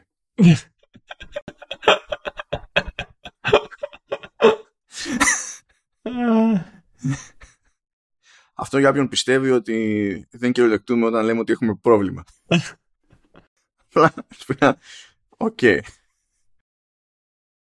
Δεν ξέρω πώς το έπαθα αυτό, αλλά συνέβη. about face και προχωράμε. Ε, λοιπόν, επαναφορά εκεί πέρα στην οικογένεια Walker και τη Rose Walker. Μαθαίνουμε ότι έχει αδελφό Jed.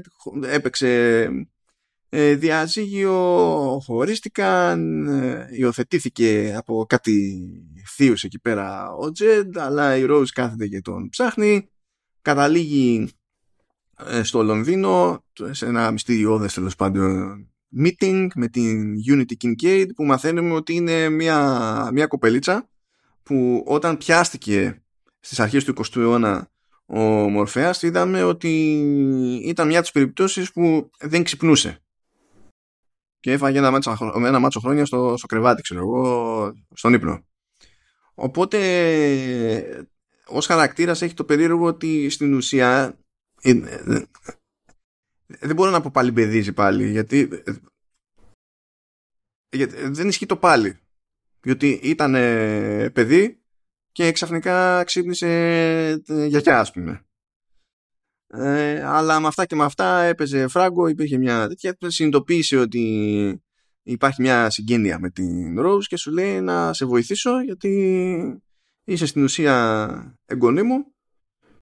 Ε, και έτσι και έτσι. Εντάξει εντάξει. Μπαίνουν σε αυτή τη διαδικασία. Εν τω μεταξύ μαθαίνει συγκεκριμένα πια ποιοι εφιάλτες λείπουν από το Dreaming. Το μαθαίνει εκεί ο Dreams και είναι η Gold ο Corinthian καλά αυτό είναι γνωστό και ε, Fiddler's Green. Και μέσα σε όλα προκύπτει και μια θεωρία που ακούμε ότι έχει φυτρώσει Vortex. Ένας κυκλώνας τέλος πάντων. Και υποτίθεται ότι είναι σαν ε, φυσικό φαινόμενο που δεν κατανοεί κανένας ούτε οι ίδιοι Endless ξέρουν όμως ότι είναι καταστροφικό διότι διαλύει τα όρια μεταξύ του, κανονικού κόσμου και του κόσμου των ονείρων καταστρέφοντας στην ουσία οτιδήποτε στη, στην πορεία του οπότε το μόνο σίγουρο είναι ότι πρέπει να βγει από τη μέση το πάμε κάπως έτσι ε, το, δηλαδή του, το λέει, παίζουν υποψίες, το λέει και η Λουσιέν, το πιστεύει τέλος πάντων και ο, και ο Dream μέσα σε όλα. Ε, αλλά προχωράνε τα πράγματα σε πολλαπλά μέτωπα. Βλέπουμε ότι ο Κορίνθιαν, επειδή κάνει καριέρα ως καταστηριοή δολοφόνος και έχει σήμα κατά τεθέν, υποτίθεται όλα αυτά τα χρόνια που είναι εκεί πέρα, εκατόν τόσα χρόνια, το να ξεριζώνει τα μάτια των θυμάτων του, ότι έχει fans. Ναι. Έχει fans και προσπαθούν να τον καλέσουν σε κον σε, σε συνέδριο κατά συρροή δολοφόνων και έχει κάτι φιγούρες εκεί πέρα εντάξει που είναι γιούχου ειδικά ο πιο... Ε, υπάρχει δηλαδή ο Πίντο της υπόθεσης ο οποίος είναι non-stop σύχαμα υπάρχει the hot chick που σφάζει κόσμο υπάρχει ο, ο αυτός που φαίνεται καλοκάγαθος έτσι ε, μέση ηλικία σχεδόν είναι οριακά πριν το παππούς αλλά είναι πολύ γλυκομίλητος ο και τα λοιπά αλλά όλοι αυτοί είναι δολοφόνοι ε, δηλαδή για πίντο δεν αναρωτιέσαι. Λένε, πιάσαμε. Αλλά έχει αυτό το περίεργο. Και είχαν ένα καλεσμένο, τους έρθει ο καλεσμένος, σου λέει κάτι να κάνουμε, να καταφέρουμε να βρούμε τον Κορίνθιαν. Και σου λέει τι να κάνουμε για να βρούμε τον Κορίνθιαν, θα κάνουμε copycat kills. Θα πάμε και θα σκοτώνουμε με το δικό του το στυλ, με τη δική του, το δικό του σήμα κατά τεθέν, ε, για να του τραβήξουμε την προσοχή και να, προσπαθεί να, μας, να προσπαθήσει να μας βρει. Φυσιολογικά, απλά καθημερινά πράγματα δεν είναι θέμα. Φυσικά πετυχαίνει αυτό το πράγμα. Ε, συναντιούνται εκεί πέρα. Του λένε γιατί τον θέλουν καλεσμένο. Λέει εντάξει, why not; Και τους λέει κιόλας ότι θα φέρω και καλεσμένο. Και έχει υπολογίσει ότι θα φέρει τη Rose, διότι έχει πάρει χαμπάρι ότι η Rose είναι The Vortex. Ο Rose εντωμεταξύ μαζί με τη Light Hall που δεν ξέρω τι πάει να γίνει η συγκεκριμένη διότι έχει μερικές ό,τι να είναι διαφορετικές εκδοχές ως χαρακτήρας στα κόμιξ γενικά της DC και εδώ πέρα είναι απλά μια τύψα. Σε άλλες περιπτώσεις έχει superpowers εδώ είναι απλά μια τύψα Τέλος πάντων ε, που είναι και φίλοι της, της Rose Walker και τέλος πάντων καταλήγουν για κάποιο λόγο στη Φλόριντα όλα τα κακά εκεί καταλήγουν ναι, σε ένα bed and breakfast τέλος πάντων, με κάτι κουλές φιγούρες, που μπορώ να πω ότι όλες αυτές οι κουλές φιγούρες, σαν χαρακτήρες, είχαν το περιθώριο να εξερευνηθούν λίγο παραπάνω και να έχει γούστο. Ε, Επίσης, έχω δει το. Έχω ξεχάσει τώρα το όνομα του, του ρόλου, αλλά είναι ένας τύπος εκεί πέρα, ο οποίος ε, στον ελεύθερο του χρόνο, μεταξύ άλλων, είναι drag queen. Αυτός ο ηθοποιός είχε ρόλο στο. Δεν ξέρω τι, τι συμβαίνει και το μνημονεύω σε αυτό το επεισόδιο τόσο, στο The Good Fight και υποτίθεται ότι έπαιζε το ανάλογο του Μίλο Γιαννόπουλος. Και ο τύπος ήταν φοβερός, ήταν φοβερός εκεί. και είχε και το γράψιμο άλλο ζουμί από ό,τι είχε εδώ. Φοβερός. Και λέω mm. και είχα καιρό να τον πετύχω και χάρηκα και μου τον πέτυχα. Anyway, ε, είναι εκεί πέρα όλοι οι κούκου, αλλά τέλος πάντων ο στόχος είναι να προσπαθήσουν να μιλήσουν με, τη, με την κοινωνική λειτουργό που ξέρει υποτίθεται που είναι ο Τζετ κτλ. Για να καταφέρουν να τον βρούνε και ξέρω εγώ, να του μιλήσουν, να τον πάρουν και τα συναφή. Στο μεταξύ, η Lucy συνειδητοποιεί ότι ο Τζετ λείπει και από το The Dreaming, το οποίο δεν είναι πολύ normal. Mm. Δηλαδή, ακόμα και αν έχεις αν έχουν απαγάγει στον κανονικό κόσμο, αυτό δεν σημαίνει ότι εξαφανίζεις από το The Dreaming και ότι δεν ονειρεύεσαι καθόλου κτλ. Και, και αυτό είναι λίγο ύποπτο από την άποψη ότι αυτό δεν είναι εύκολο να συμβεί. Δηλαδή σημαίνει ότι κάποιος έχει βάλει χέρι που ξέρει τι κάνει. Και σε αυτή τη ζήτηση Sky Rose στο Dreaming απροειδοποίητα και είναι φάση όλοι, mm. πώς είσαι εσύ εδώ κτλ. Γιατί είπαμε, ξέρουν σε αυτή την πάντα για Vortex, αλλά δεν έχουν ιδέα ποιος είναι, τι είναι, γιατί είναι και τα συναφή. Και με αυτά και με αυτά μαθαίνουμε ότι ο Τζεντ είναι εκεί πέρα στη θεία την Κλαρίς και τον θείο τον Μπάρναμπι, απλά ο θείος ο Μπάρναμπι είναι λίγο σκουπίδι και τον έχει εκεί πέρα σχεδόν φυλακισμένο τον Τζεντ ε, και τον κρατάει εκεί παρότι τον συχαίνεται απλά επειδή παίρνει επίδομα λόγω της υιοθεσίας. Τους λέει γιατί να χάσουμε τα λεφτά; Ε, θέλω να... Α, μιας και έχω σημειώσει εδώ μια ωραία τάκα. Είναι από στοιχομηθεία που παίζει εκεί πέρα με με desire και despair. Μ' άρεσε αυτός σαν concept. Λέει It's time that he learned that dreams are merely echoes of desire and despair. Και δεν έχει κι άδικο. Αυτά είναι ωραία τα mm. σαν, σαν φάσεις. But anyhow. Είμαστε κάτι φορά, μην αγχώνεστε. Rose ε, Sky πάλι στο The Dreaming. Ο Μορφέας προσπαθεί να της εξηγήσει τι, τι παίζει ε, και ότι ο αδελφός της είναι εντάξει, όχι ακριβώς εχμάλωτος, αλλά τέλος πάντων, έστω ότι είναι εχμάλωτος του ενός εφιάλτη που έχει φτιάξει που λέγεται Gold και είναι e-Gold στην προκειμένη και ότι έχει νόημα να πάνε να το ψάξουν μαζί γιατί άσχετα με το που είναι στον πραγματικό κόσμο κρυμμένος, κάπως αλλιώς είναι κρυμμένος στο, στο dreaming. Και βλέπουν στην ουσία την Gold ότι φροντίζει και συντηρεί ένα υπερηρωικό όνειρο του Τζεντ όπου εμφανίζεται και ο ίδιος είναι ο Sandman, όχι ο ίδιος Sandman αλλά ένας υπερήρωας που λέγεται Sandman και υποτίθεται ότι σώσει τέλος πάντων τον κόσμο στα όνειρά του και όλο αυτό είναι για να αισθανθεί καλύτερα. Ο εφιάλτης δηλαδή προσπαθεί να κάνει το παιδί να αισθάνεται καλύτερα ακριβώς επειδή έχει δει τι τραβάει στο, στο ξύπνιο του. Οι Μουρλοί εκεί στη Φλόριντα βοηθούν γενικά την, την Rose. Η Rose αρχίζει το dream jumping από κατά λάθος, δεν το κάνει επί τούτου, οπότε το βράδυ που κοιμούνται όλοι ε, πηγαίνει από το όνειρο του ενός στο όνειρο του άλλου, αλλά με αυτά και με αυτά καταφέρνει και βρίσκει Gold και, και Jed θέλει να πάρει πληροφορία από τον Τζεντ για το που είναι στον κανονικό τον κόσμο για να καταφέρει να πάει να τον βρει. Ε, και έχουμε εκεί πέρα και, το, και τη στοιχομήθεια μεταξύ Gold και Dream όπου βλέπουμε στην ουσία πια προσπαθεί να εξηγήσει η Gold ότι η πρόθεσή της ήταν καλή και ότι ναι είναι φιάλτης αλλά γιατί να μην είναι όνειρο και δείχνει ότι και τα δημιουργήματα του, του Dream έχουν τις ανησυχίες τους τις οποίες δεν εκφράζουν ε, κάνοντας το ίδιο στυλ επανάστασης που κάνει ας πούμε ο Corinthian και ότι μέσα σε όλα έχουν την ευκαιρία να τα κάνουν αυτά ακριβώς επειδή κατέρεε το The Dreaming και δεν ήταν και ο, και ο Dream πρόχειρος να τραβάει χαλινάρι. Οπότε γεύτηκαν ένα άλλο είδος ελευθερίας, ας το πούμε έτσι. Τέλος πάντων, ok. Okay. Ε, προσπαθούν να φτάσουν στον Τζεντ, η Ρόζ και η Λάιτα, αλλά πηγαίνει πρώτα ο Κορίνθιαν, σφάζει τους θείους, παίρνει τον Τζεντ, λέει: Ξέρω και την αδερφή σου, μην αγχώνεσαι, πάμε. Τα καταπίνει αμάσητα ο Τζεντ, τι να κάνει, παιδάκι είναι. Ε, αλλά για όλη αυτή τη φάση ε, τιμωρεί ο, ο Μορφέας την, την Gault και την διαλύει πράγμα που τσιτώνει τη Λούσιν το θεωρούσε πάρα πολύ άδικο Και όχι μόνο τη Λουσίαν, αλλά εκείνη ήταν που τσίτωσε περισσότερο. Και εκεί είμαστε στη φάση που λέμε ότι υπάρχει αυτή η κόντρα ακόμη, είναι προσπαθεί, αλλά έχει αλλάξει, δεν έχει αλλάξει, ο, ο mm. Drink είναι λίγο περίεργο. Anyway, συνεχίζουμε. Η, η Λάιτα υπάρχει μόνο για την προοικονομία σε, αυτό, σε αυτή τη σεζόν. Ε, χάνεται στο όνειρό της γιατί έχει χάσει τον άντρα της. Εκεί βρίσκει τον άντρα της. Ο άντρας της δεν έχει καν ιδέα ότι ο ίδιος είναι όνειρο. Εκείνη δεν την νοιάζει που είναι όνειρο.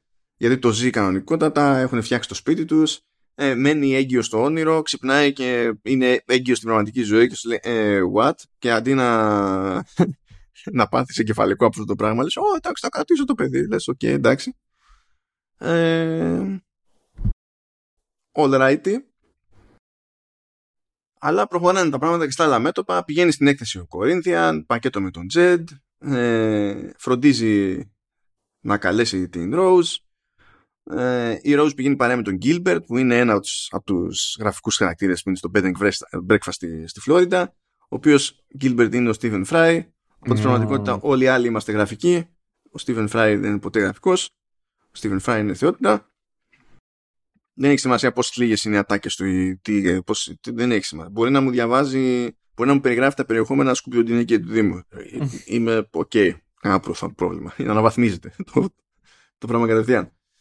Ε, στο μεταξύ έχει καταλάβει λίγο Μορφέας ότι το παρατσίτωσε το πράγμα με τις επιλογές που έκανε, ζητά συγγνώμη στη Λουσίαν για τον τρόπο με τον οποίο της φέρεται.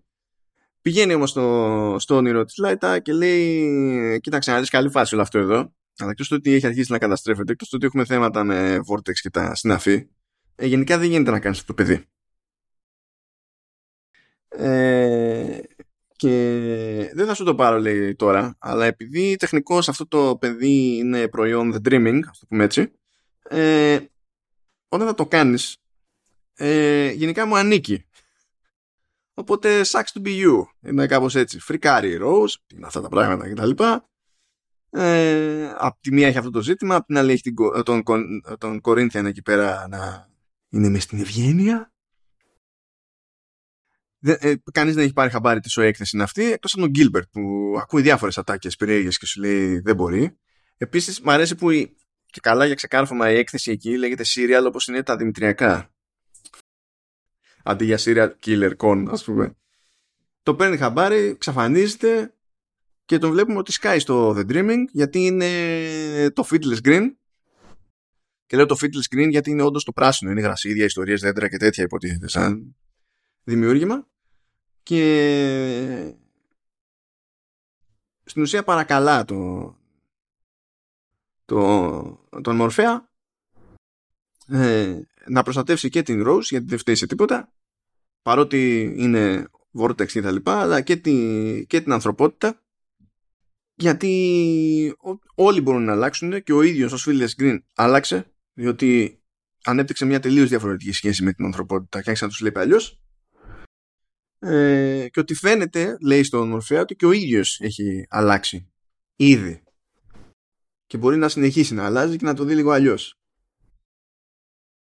Στο, στο μεταξύ στη, στην έκθεση βάζει στο μάτι ο, ο παιδέρας στον Τζεντ αλλά δεν έχει λογαριάσει καλά διότι εμφανίζει το Κορίνθιαν και τον κάνει κύμα. Γιατί είπαμε δεν γίνεται να έχεις leverage άμα σου φάνει το leverage.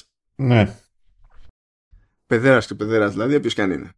Ε, και τελικά υποτίθεται ότι φτάνουμε στο ας πούμε τελευταίο επεισόδιο. Καταλαβαίνετε ότι μαζεύονται όλοι οι χαρακτήρες εκεί πέρα. Είναι το Serialcon και τα, και τα συναφή. Και έχει και κάνει και την επανάστατη σύντηση Rose, διότι συνειδητοποιεί ότι ο στόχος του Dream, εφόσον ξέρουν όλοι πλέον ότι είναι, η ίδια είναι Vortex, είναι να τη σκοτώσει. Και ο Dream της το εξηγεί αυτό το πράγμα, αλλά το εξηγεί με λύπη. Δεν είναι ότι πετάει τη σκούφια του που θα το κάνει. Αλλά λέει άμα δεν, θα καταστραφούμε όλοι. Ακόμα και οι, οι, οι άνθρωποι για τους οποίους πονάς, ας πούμε, θα καταστραφούμε όλοι. Και λέει όχι και εφόσον έχω, είμαι τόσο ισχυρό φαινόμενο ξέρω εγώ και τα λοιπά θα σημαίνει ότι έχω και τη δύναμη να βρω έναν αναλλακτικό τρόπο και τα συναφή και πάει λέγοντας Μπλέκει εκεί ο Μορφέας με τον, με τον Κορίνθιαν. Κλείνει άδοξα ο κύκλος του Κορίνθιαν.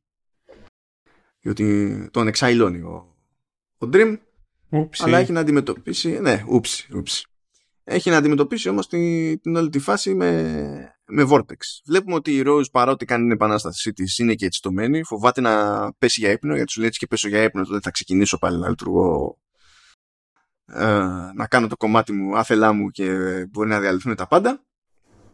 Σε κάποια φάση την παίρνουν ύπνο φυσικά.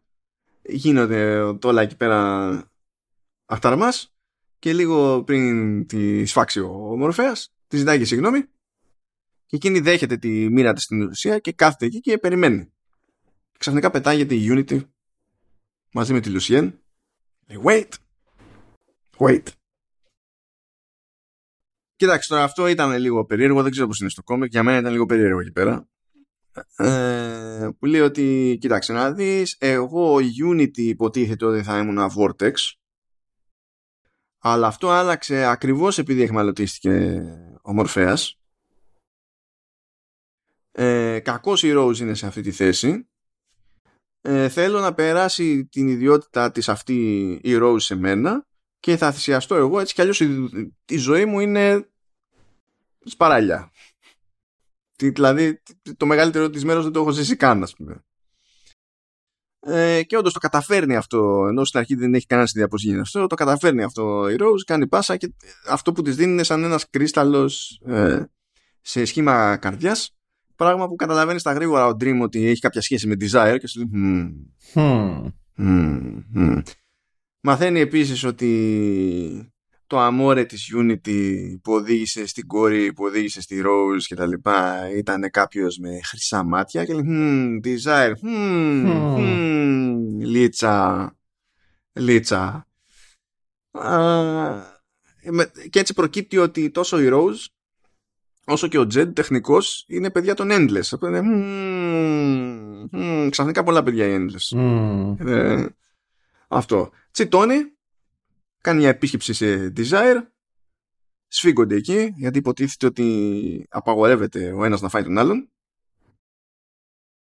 ε, αλλά σε αυτή τη στιγμομηθεία έχουμε υποτίθεται το περιθώριο να δούμε πώς έχει αλλάξει ο, ο Dream από την άποψη ότι εξηγεί ε, Desire μεριά ότι όλοι εμείς οι Endless μπορεί να λεγόμαστε Endless και να έχουμε τις δυνάμεις που έχουμε κτλ αλλά υπάρχουμε μόνο και μόνο επειδή οι άνθρωποι το πιστεύουν μέσα τους ότι υπάρχουμε.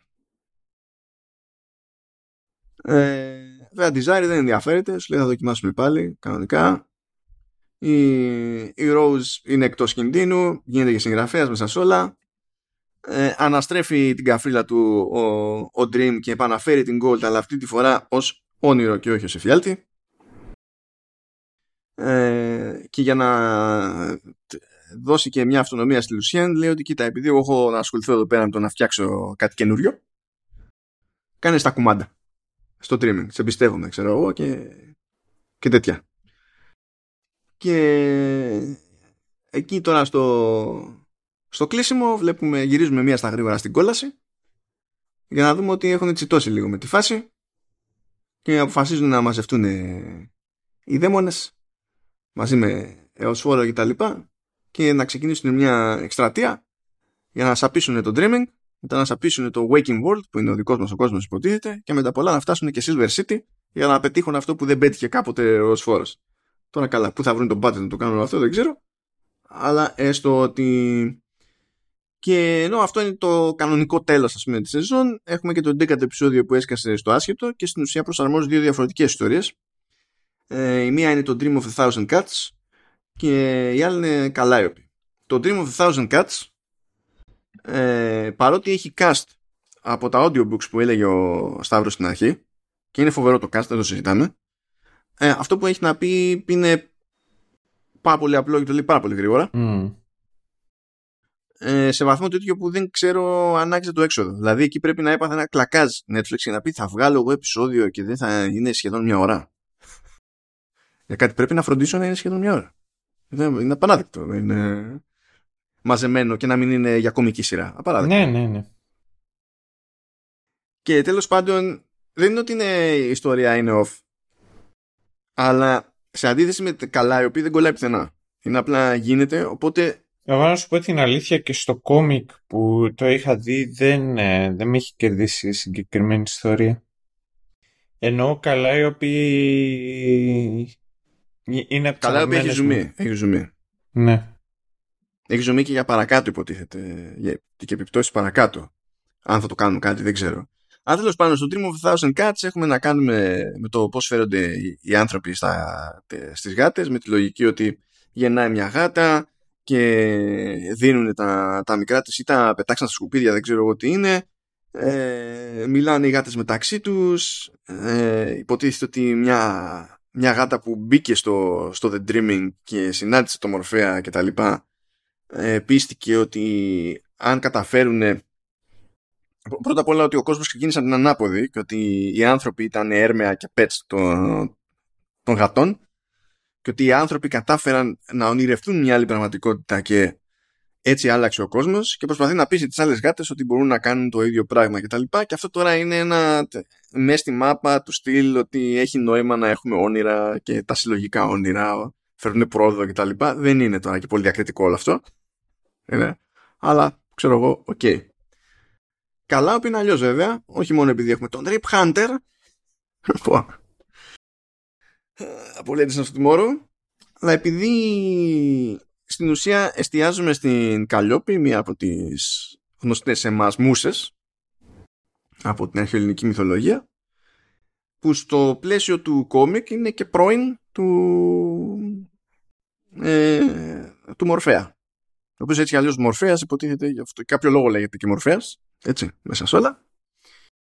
Ε, έχουν κάνει και και γιο μαζί. Εκεί υποτίθεται ότι κανονικά συνδυάζει ναι, τα στοιχεία ναι. της, της μυθολογίας που, που, που γνωρίζουμε, κανονικότατα δηλαδή. Ε, και υποτίθεται ότι ο, ο γιος τους παίζει ρόλο για παρακάτω θεωρητικά στο, στο overall story. Αλλά τέλος πάντων υποτίθεται ότι έχει είναι, είναι εχμάλωτη η, η Καλλιόπη ενός συγγραφέα που την εκμεταλλεύεται χρόνια για να κάνει καριέρα. Και είναι σε κάποια φάση πλέον που ακόμη και έτσι, ακόμη και με, με το να εκμεταλλεύεται μια μουσα που την έχει κλειδαμπαρωμένη στο, στο σπίτι, ε, πλέον οι εκδότες δεν ενδιαφέρονται για τη, για τη δουλειά του. Και τον πασάρει στο, σε έναν νεότερο συγγραφέα που έχει κάνει μια επιτυχία και έχει σκαλώσει όμως και δεν πιάνει καμία προθεσμία για το επόμενο βιβλίο, δεν την παλεύει να γράψει τίποτα. Έχει μπλοκάρει. Και υποτίθεται ότι ξεκινάμε με τον νεαρό αυτόν συγγραφέα να δείχνει ότι γενικά έχει καλή προαίρεση για το οτιδήποτε. Ακόμα και όταν πασάρει ο άλλος στην Καλλιόπη, που την κάνει δώρο στην ουσία, ε, δεν θέλει να την αναγκάσει. Ε, και υποτίθεται ότι του λέει ο γυρεότερος συγγραφέας ότι κανονικά λέει πρέπει στην ουσία να τις αγινεύσεις λέει τη, τη μουσα για να επιλέξει να σε βοηθήσει. Και αρχίζει και προσπαθεί να της κάνει κάτι δώρα τόσο awkward incel που δεν ξέρει πώς να φλερτάρει το οτιδήποτε. Ε, αλλά του το εξηγεί λίγο εκεί πέρα η, η Καλλιόπη ότι όχι δεν εννοούμε αυτό. Γενικά δεν... Αλλά απελπίζεται γιατί σφίγγει η φάση με τον εκδότη και υπονοείται ότι όπως και ο προ, προηγούμενος τέλος πάντων ιδιοκτήτης ας το πούμε της Καλλιόπης ε, ότι τη βιάζει για να του έρθει η έμπνευση. Και καθώς έχετε επιτυχία βλέπουμε να γίνεται και πιο ανέστος και πιο κάφρος ενώ στην αρχή είναι διστακτικός να αφαιρθεί άσχημα μετά την πρώτη φορά, τις πρώτες φορές που φαίνεται άσχημα είναι κάπως σοκαρισμένος μετά ανεστοποιείται στην όλη φάση και έρχεται κάποια στιγμή που δεν ξέρει τι να γίνει η Καλλιόπη και λέει μπορεί να έχω κακή σχέση με τον Μορφέα αλλά θα καλέσω τον Μορφέα. Ο Μορφέας έχει αλλάξει υποτίθεται με βάση όλα αυτά που έχουμε πει. Έχει αλλάξει και το βλέπει αλλιώς πλέον και δεν κρατάει μανιάτικο και την βοηθάει όντως.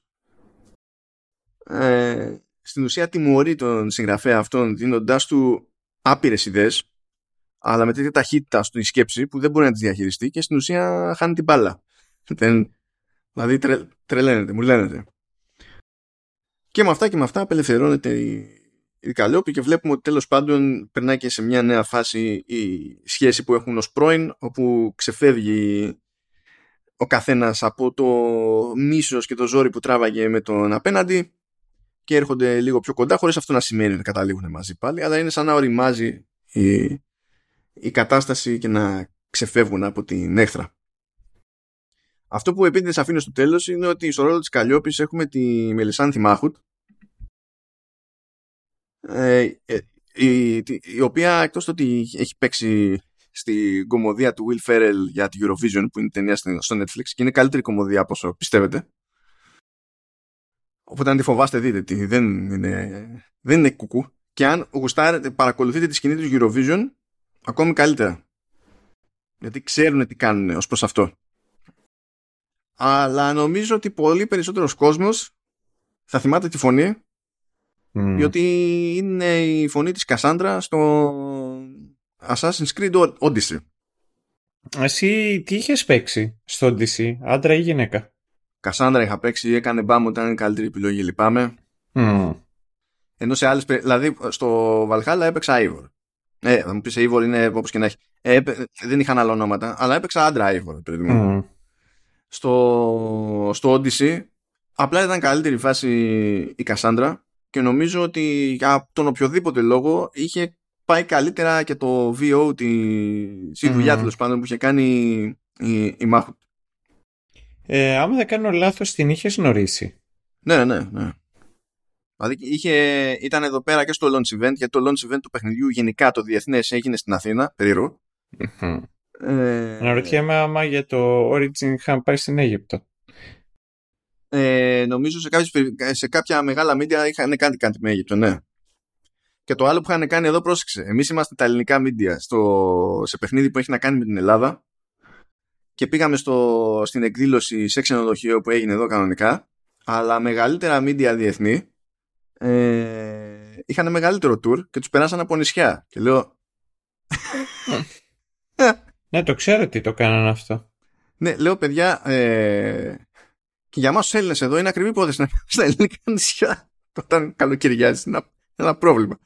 Αλλά τέλος πάντων. Anyway, σου λέει εδώ τα έχετε, είστε δίπλα. Δεν πειράζει τώρα, δεν έχετε εσείς ανάγκη. Mm. But anyway, η, η Μελισάνθη Μάχουτ είναι γενικά πολύ cool. Κάναμε και ξεχωριστά, δηλαδή πέραν του launch event κάναμε συνέντευξη. Και μου είχε κάνει εκεί πέρα πάρα πολύ μεγάλη εντύπωση διότι η αγγλική της προφορά είναι super duper και στην ουσία κάνει έξτρα προσπάθεια ώστε να έχει ελληνικό accent στα αγγλικά όταν μιλάει έτσι. Δηλαδή αυτό που, αυτό που ακούμε στη, στην περίπτωση εδώ στο ρόλο της Καλλιόπης αλλά και Κασάνδρα είναι έξτρα effort. Δεν είναι ο τρόπος με τον οποίο μιλάει αγγλικά η, η Μάχουτ. Mm. Μου φάνηκε πάρα πολύ κουλό και δεν το περίμενα αυτό πάνω, ό, όταν ήρθε η ώρα για κανονική συνέντευξη και η συνέντευξη είχαμε συνεννοηθεί ότι θα είναι στα αγγλικά και άρχισε να μιλάει αγγλικά όπως μιλάει αγγλικά, τότε είναι που πήρα χαμπάρι τη διαφορά. Και λέω, wow. Ε, πολύ πιθανό να έχει, ξέρω εγώ και εγώ, ξαδέρφια τα οποία μην είναι τη μάνα είναι, είναι μεγαλωμένη Ελλάδα όμως, δεν είναι μεγαλωμένη έξω. έχει κάνει χρόνια έξω. Τώρα νομίζω ότι, νομίζω ότι μένει έξω. Αλλά μεγαλωμένη είναι εδώ. Mm. Ε, ενώ ο άλλος που έκανε τον Αλέξιο ε, είναι ελληνικής καταγωγής αλλά Καναδός. Οπότε ήξερε να κάνει την προφορά, ξέρεις, την off στα αγγλικά αλλά δεν την πάλευε να μιλήσει ελληνικά, παιδί Ναι, ναι. Αλλά either way, ναι, Μελισάνδη Μάχουτ που έχω να πω ότι στην προκειμένη κιόλας, που έχει και λίγο περισσότερο αέρα αναπνεύσει, παίζει και καλά. Ναι. ενώ στη, τέτοια, στη ταινία Eurovision που έλεγα, και είναι πολύ μικρότερος ο ρόλος και πολύ πιο γελίος ο ρόλος είναι και, ε, και δεν έχει το περιθώριο ε, εδώ ε, είχα το περιθώριο και εγώ ίδιος να την εκτιμήσω περισσότερο σε σχέση με προηγούμενα mm. δείγματα. Γιατί τώρα είναι άλλο το voice acting, έτσι. Ναι, ναι, ναι, ναι. Είναι άλλο το voice acting σαν ένα παιχνίδι σαν ένα Assassin's Creed που σου λέει και η ίδια ότι ο κανόνας είναι ακόμα και αν κάτι πάει λίγο off στην πρώτη ηχογράφηση της ατάκας να μην υπάρχει χρόνος για δεύτερη απόπειρα που είναι ένα θέμα. Ε, ενώ εδώ είναι πιο legit τέλος πάντων Οκ. Ε, οπότε αυτό το κομμάτι μου άρεσε στο 11ο. Το πρώτο με τις γάτες, τι υπάρχει, τι δεν υπάρχει, στο σύνολο της σεζόν δεν νομίζω ότι έχει να κάνει κάτι. Αλλά πριν, δεν ξέρω, κάνουμε γενικότερα τέτοια, γενικότερο απολογισμό, θέλω να μείνω λίγο εδώ πέρα στο κομμάτι του, του βιασμού που υπονοείται. Και θέλω να μείνω όχι ε, για το αν υπονοείται, πώς υπονοείται και τι θέλει να πει. Αλλά για αρθογραφία που πέτυχα σχετικά. Ε, καλά, δεν μιλάω τώρα για ελληνική αρθογραφία. Συνήθως δεν έχω καν το χρόνο, πόσο μάλλον θέληση, να δω ακριβώς τι γίνεται εδώ, ε, σε τέτοια θέματα. Αλλά πέτυχα τέτοια άρθρα και και επικρότηση τέτοιων άρθρων, αυτής της θέσης τέλος πάντων, εκτός σε ακλόφωνα media. Στο κόμικ υποτίθεται ότι είναι η όλη φάση με το βιασμό πολύ πιο βάναυση. Ενώ εδώ, ειδικά στο πρώτο πέρασμα, αυτό που συμβαίνει είναι ότι δεν σου δείχνει τίποτα, δεν έχει κάποιο προφανές σημάδι που πριν γίνει ο βιασμός σου λέει τώρα έρχεται βιασμός, απλά όταν βγαίνει από το δωμάτιο της Καλλιόπης ο, ο τυπάς έχει μια γατζουνίτσα ξέρω εγώ στο μάγουλο. Και αυτό είναι το υπονοούμενο ότι βιάστηκε η Καλλιόπη. Και επικροτήθηκε αυτή η προσέγγιση με το σκεπτικό ότι ε, όταν θέλουμε να δείξουμε ότι ο βιασμός είναι κάτι που συμβαίνει και οδηγεί σε κάτι άλλο και θέλουμε να το κάνουμε αυτό σε τηλεοπτικές παραγωγές, κινηματογραφικές παραγωγές κτλ. Δεν είναι η καλύτερη ιδέα να τον δείχνουμε τον βιασμό ή τέλος πάντων να δείχνουμε πιο σαφή σημάδια ακόμα και αν δεν είναι να γυρίσουμε σκηνή βιασμού δηλαδή.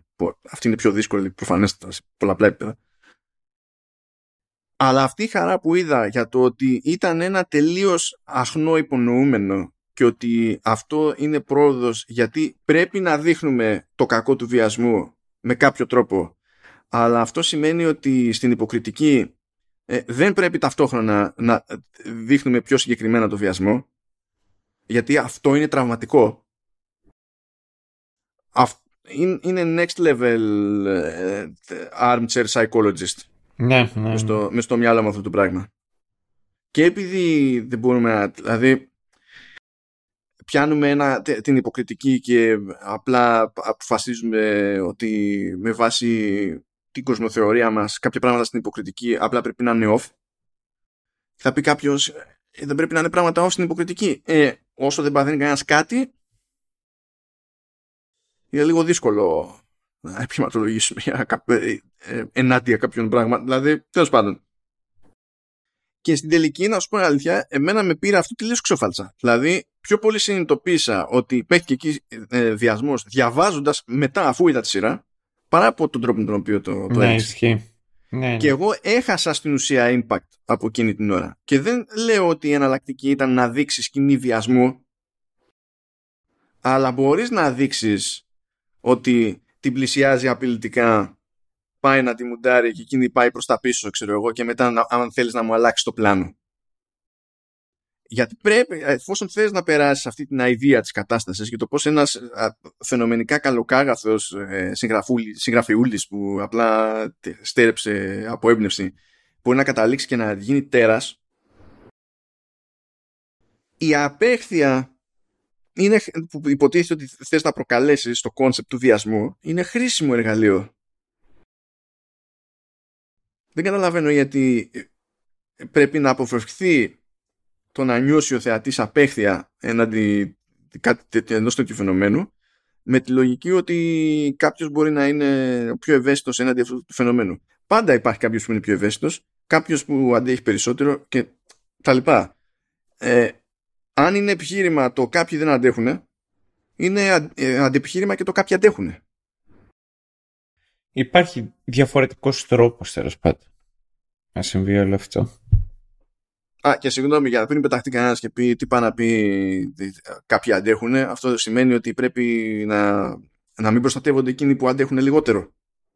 Αλλά να, πιστεύω και το παράδειγμα που έφερα, δεν, επειδή δεν είναι πηγαίνουμε και δείχνουμε βιασμό και δεν ξέρω και εγώ τι, ή βάζουμε και περιμένουμε τη, την ηθοποιό να μπει σε ένα mind space το οποίο είναι πολύ πιο ζώρικο και να καταφέρει να το παίξει. Και τα... δεν, δεν χρειάζεται κάτι τέτοιο. Δεν χρειάζεται.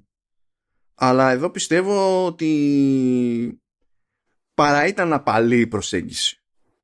Και με ενόχλησε που την έβλεπα να επικροτείται γιατί κατ' εμέ ο μόνος τρόπος να είσαι σίγουρος ότι πετυχαίνει να περάσει το νόημα που ήθελε ήταν να έχεις πάρει χαμπάρι τι γίνεται στο κόμικ.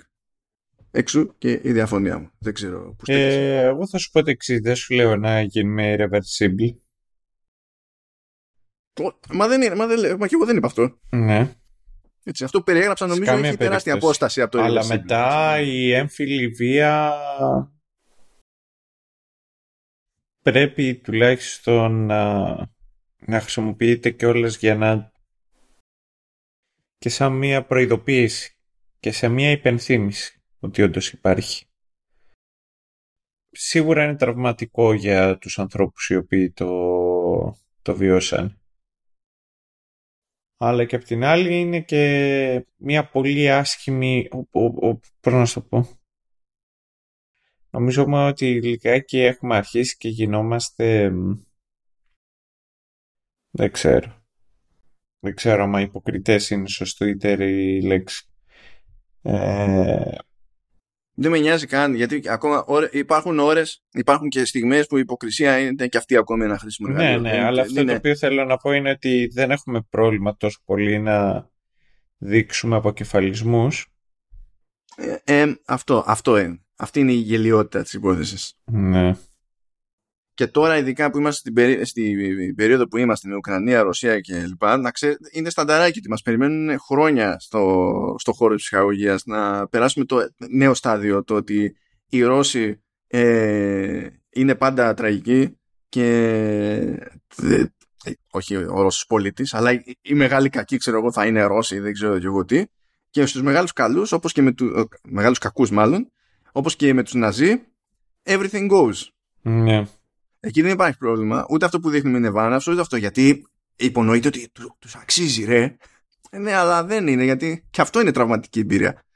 Και δεν είναι τραυματική εμπειρία για τον Ρώσο που γίνεται κομμάτια, ξέρω εγώ στο τέλος. Είναι τραυματική εμπειρία για αυτόν που κάνει τον Ρώσο κομμάτια. Γιατί, you know, mm. δεν είναι, δεν είναι normal ενασχόληση. Είναι κάτω.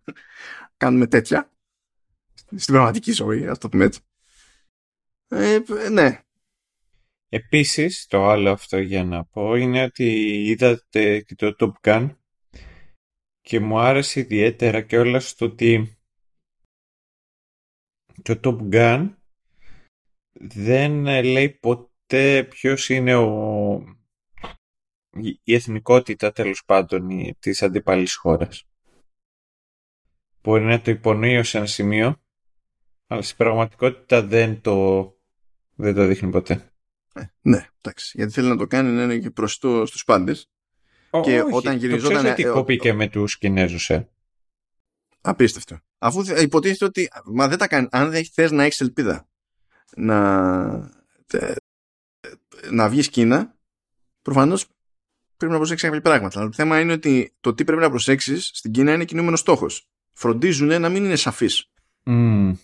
Οπότε είναι λίγο random. Εγώ θα σου πω για τη συγκεκριμένη περίπτωση τι, τι παίχτηκε.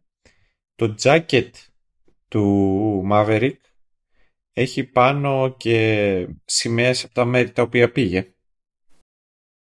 Εντάξει. Και πο- πολέμησε, τέλος πάντων ή συμμετείχε.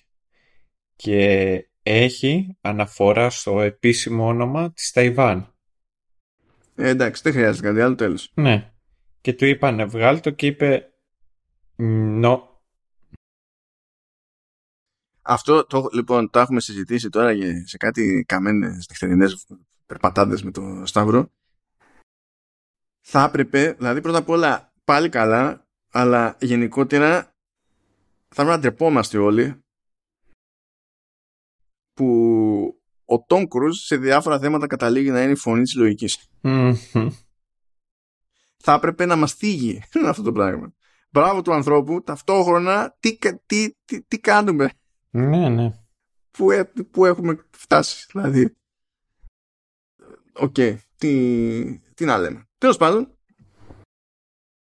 Κοίτα, δεν έχω πολλά γενικά σχόλια ακόμη, οπότε ας, τα τελειώσω και μετά να δούμε πού θα μας πάει, Σταύρο, αν ναι. μας πάει οποιοδήποτε. Θέλω να πω ένα random ότι σε κάποια φάση λέει μπλα μπλα μπλα μπλα ο Corinthian. Α, τι όνομα είναι αυτό; Ε, μπλα μπλα Corinth, the Roman city of vice. Και λέω what? What? Oh, that's true. Isn't it? Ναι, γιατί, γιατί, γιατί, γιατί μας σε αυτό; Και δεν το λέω για το Vice, δεν με ενδιαφέρει. Μπορεί και να ήταν. Καρφίδι μου και Τι εννοείς; Ναι, τεχνικώ κάποια στιγμή ήταν. Ε, ε, ήταν ρωμαϊκή πόλη, γιατί ήταν μέρος της Ρωμαϊκής Αυτοκρατορίας. Αλλά τι εννοείς Κόρινθος Ρωμαϊκή πόλη, δηλαδή νιώσε λίγο. Ήταν και όλα και μια πόλη που επέτρεπε και ενθάρρυνε και ως ένα σημείο την πορνεία. Και για την ακρίβεια τι ιερόδουλες. Δηλαδή τις σκλάβες οι οποίες ε, άνοικαν σε έναν λαό και μπορούσαν να πας να τις πληρώσεις για και να σου είναι ουσιαστής μαζί τους. Απ' την άλλη έχεις το Σόλωνα, ο οποίος ε, είχε βάλει πλαφόν ε, στις πόρνες της Αθήνας γιατί το θεωρούσε βασικό, βασική ανάγκη του κάθε πολίτη όπως είναι το ψωμί. Έχει, έχουμε ακούσει για τα ergonomics Κανείς δεν έχει μιλήσει για τα uh, Solomon Αυτά να λέγονται. Uh, αυτό είναι τώρα ένα random σχόλιο. Ε, μ' άρεσε αυτό το, δεν το έπρεπε να το συμπληρώσω εκεί που έλεγες μέσα στη φάση με τη μονομαχία υποτίθεται στη, στην κόλαση που mm. έλεγε τέλος πάντων ε, ότι τι θα ήταν η κόλαση αν δεν μπορούσαν να ονειρεύονται τον παράδεισο κτλ είναι αυτό το concept ότι υπό συνθήκη τα όνειρα μπορούν να είναι πολύ μεγαλύτερο πολύ μεγαλύτερη φρίκη και από τον θάνατο ως concept. Αυτό είναι ένα εύκολο έτσι food for thought. Ε, τώρα από εκεί πέρα ε, λίγο σε επίπεδο production values ε, πολλά λεφτά για την περίσταση το δέχομαι ε, καλά σκηνικά μπορώ να πω αλλά κάτι θέματα είχαμε φωτογραφία διότι νομίζω ότι ήταν λίγο πιο πολύχρωμο και λίγο πιο φωτεινό από ό,τι έστηκε. Ναι. Με δεδομένο αυτό που έχει να πει και να κάνει και δεν λέμε τώρα σε κάθε περίπτωση, σε κάθε σκηνικό και τα συναφή, έτσι. Ε, γιατί κάποια πράγματα ήταν φτιαγμένα έτσι. Αλλά χώραγε άλλο παιχνίδι με τη φωτογραφία. Νομίζω ότι η φωτογραφία ήταν σχεδόν τυπική για παραγωγή Netflix. Δηλαδή δεν την είδα να διαφέρει ουσιαστικά. Δεν μιλάμε για την αισθητική, μιλάμε για τη φωτογραφία. Έτσι. Ναι, ναι, το κατράρισμα και. Ναι. Και το ότι η, η, παλέτα, η χρωματική, γιατί ο διευθυντής φωτογραφίας δεν μου κάνει αυτά τα κουμάντα και το πώς πώς αλλάζει το χρωματολόγιο, ανατοποθεσία ενδεχομένως, η χρονολογία ή κτλ. για να περάσει κάποιο, κάποια αίσθηση και κάποιο νόημα. Δηλαδή, εγώ βλέπω αυτή τη φωτογραφία και αν εξαιρέσεις ότι τα πράγματα είναι πιο υποφωτισμένα, συγκριτικά ας πούμε, δεν είμαι super σίγουρος ότι έχει μεγάλη διαφορά από τη φωτογραφία π.χ. στο Cowboy Bebop. Ναι.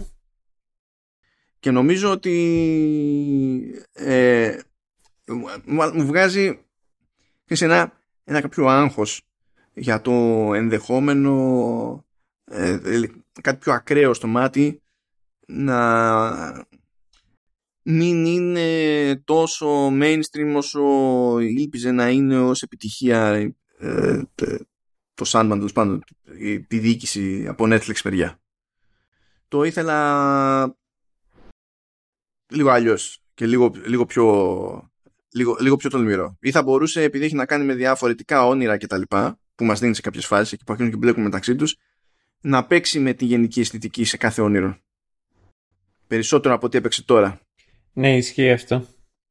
Εκεί δεν είδα, δεν είδα τόλμη, δηλαδή. Βέβαια είναι άλλο ένα πράγμα που μπορώ να πω ότι δεν είδα Better Call Saul. Mm. Breaking Bad, ε, αλλά αυτό είναι άλλο καπέλο. Θα μου πει κανένας τώρα, μα είναι δυνατόν να περιμένεις κάτι τέτοιο από αυτό. Ε, ε, ε, βασικά είναι, γιατί περισσότερα λεφτά έχουν αυτοί εδώ πέρα από τον Better Call Saul. Έτσι. Τα, άλλο, τα, λειψή είναι σε άλλα πράγματα, όχι στα λεφτά, μια χαρά είναι από budget. Α, για πες Σταύρο. Ναι. Mm. είναι το θέμα τώρα, γιατί ζούμε και σε μια εποχή που ο πύχης έχει ανέβει πάρα πολύ. Ακόμα και σειρές που τη σύγχρονη εποχή θα τις θεωρούσαμε μια άλλη εποχή θα τις θεωρούσαμε καταπληκτικές τώρα είναι ναι. Οπότε και το Σάντμαν ε, έχει πολύ μεγάλο ανταγωνισμό. Αν και γενικότερα όλο αυτό το θέμα του fantasy sci-fi εκεί τέλος πάντων που μπαίνει μέσα το το το Sandman είναι και δύσκολο νομίζω. Δεν έχει και τόσο πολύ representation. Ε, εγώ δηλαδή περί... Πώς το, πώς το εννοείς; Δηλαδή... Δεν δε, δε βλέπεις αρκετές έτσι σειρές. Να είναι λιγάκι weird να πιάνει μερικά τέτοια πράγματα. Δηλαδή το Sandman πέρα από το Sandman για κάποιο λόγο θα να ξέρω εγώ το Legion. Όπου είναι weird. Όλα, όλα αυτά τα οποία θέλουν να κάνουν.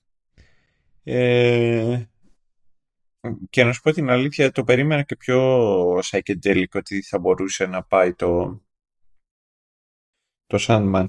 Ε, αυτό το οποίο μου άρεσε πάρα πολύ και μου άρεσε πάρα πολύ και στο κόμικ ήταν το artistic design με τα μάτια του Dream.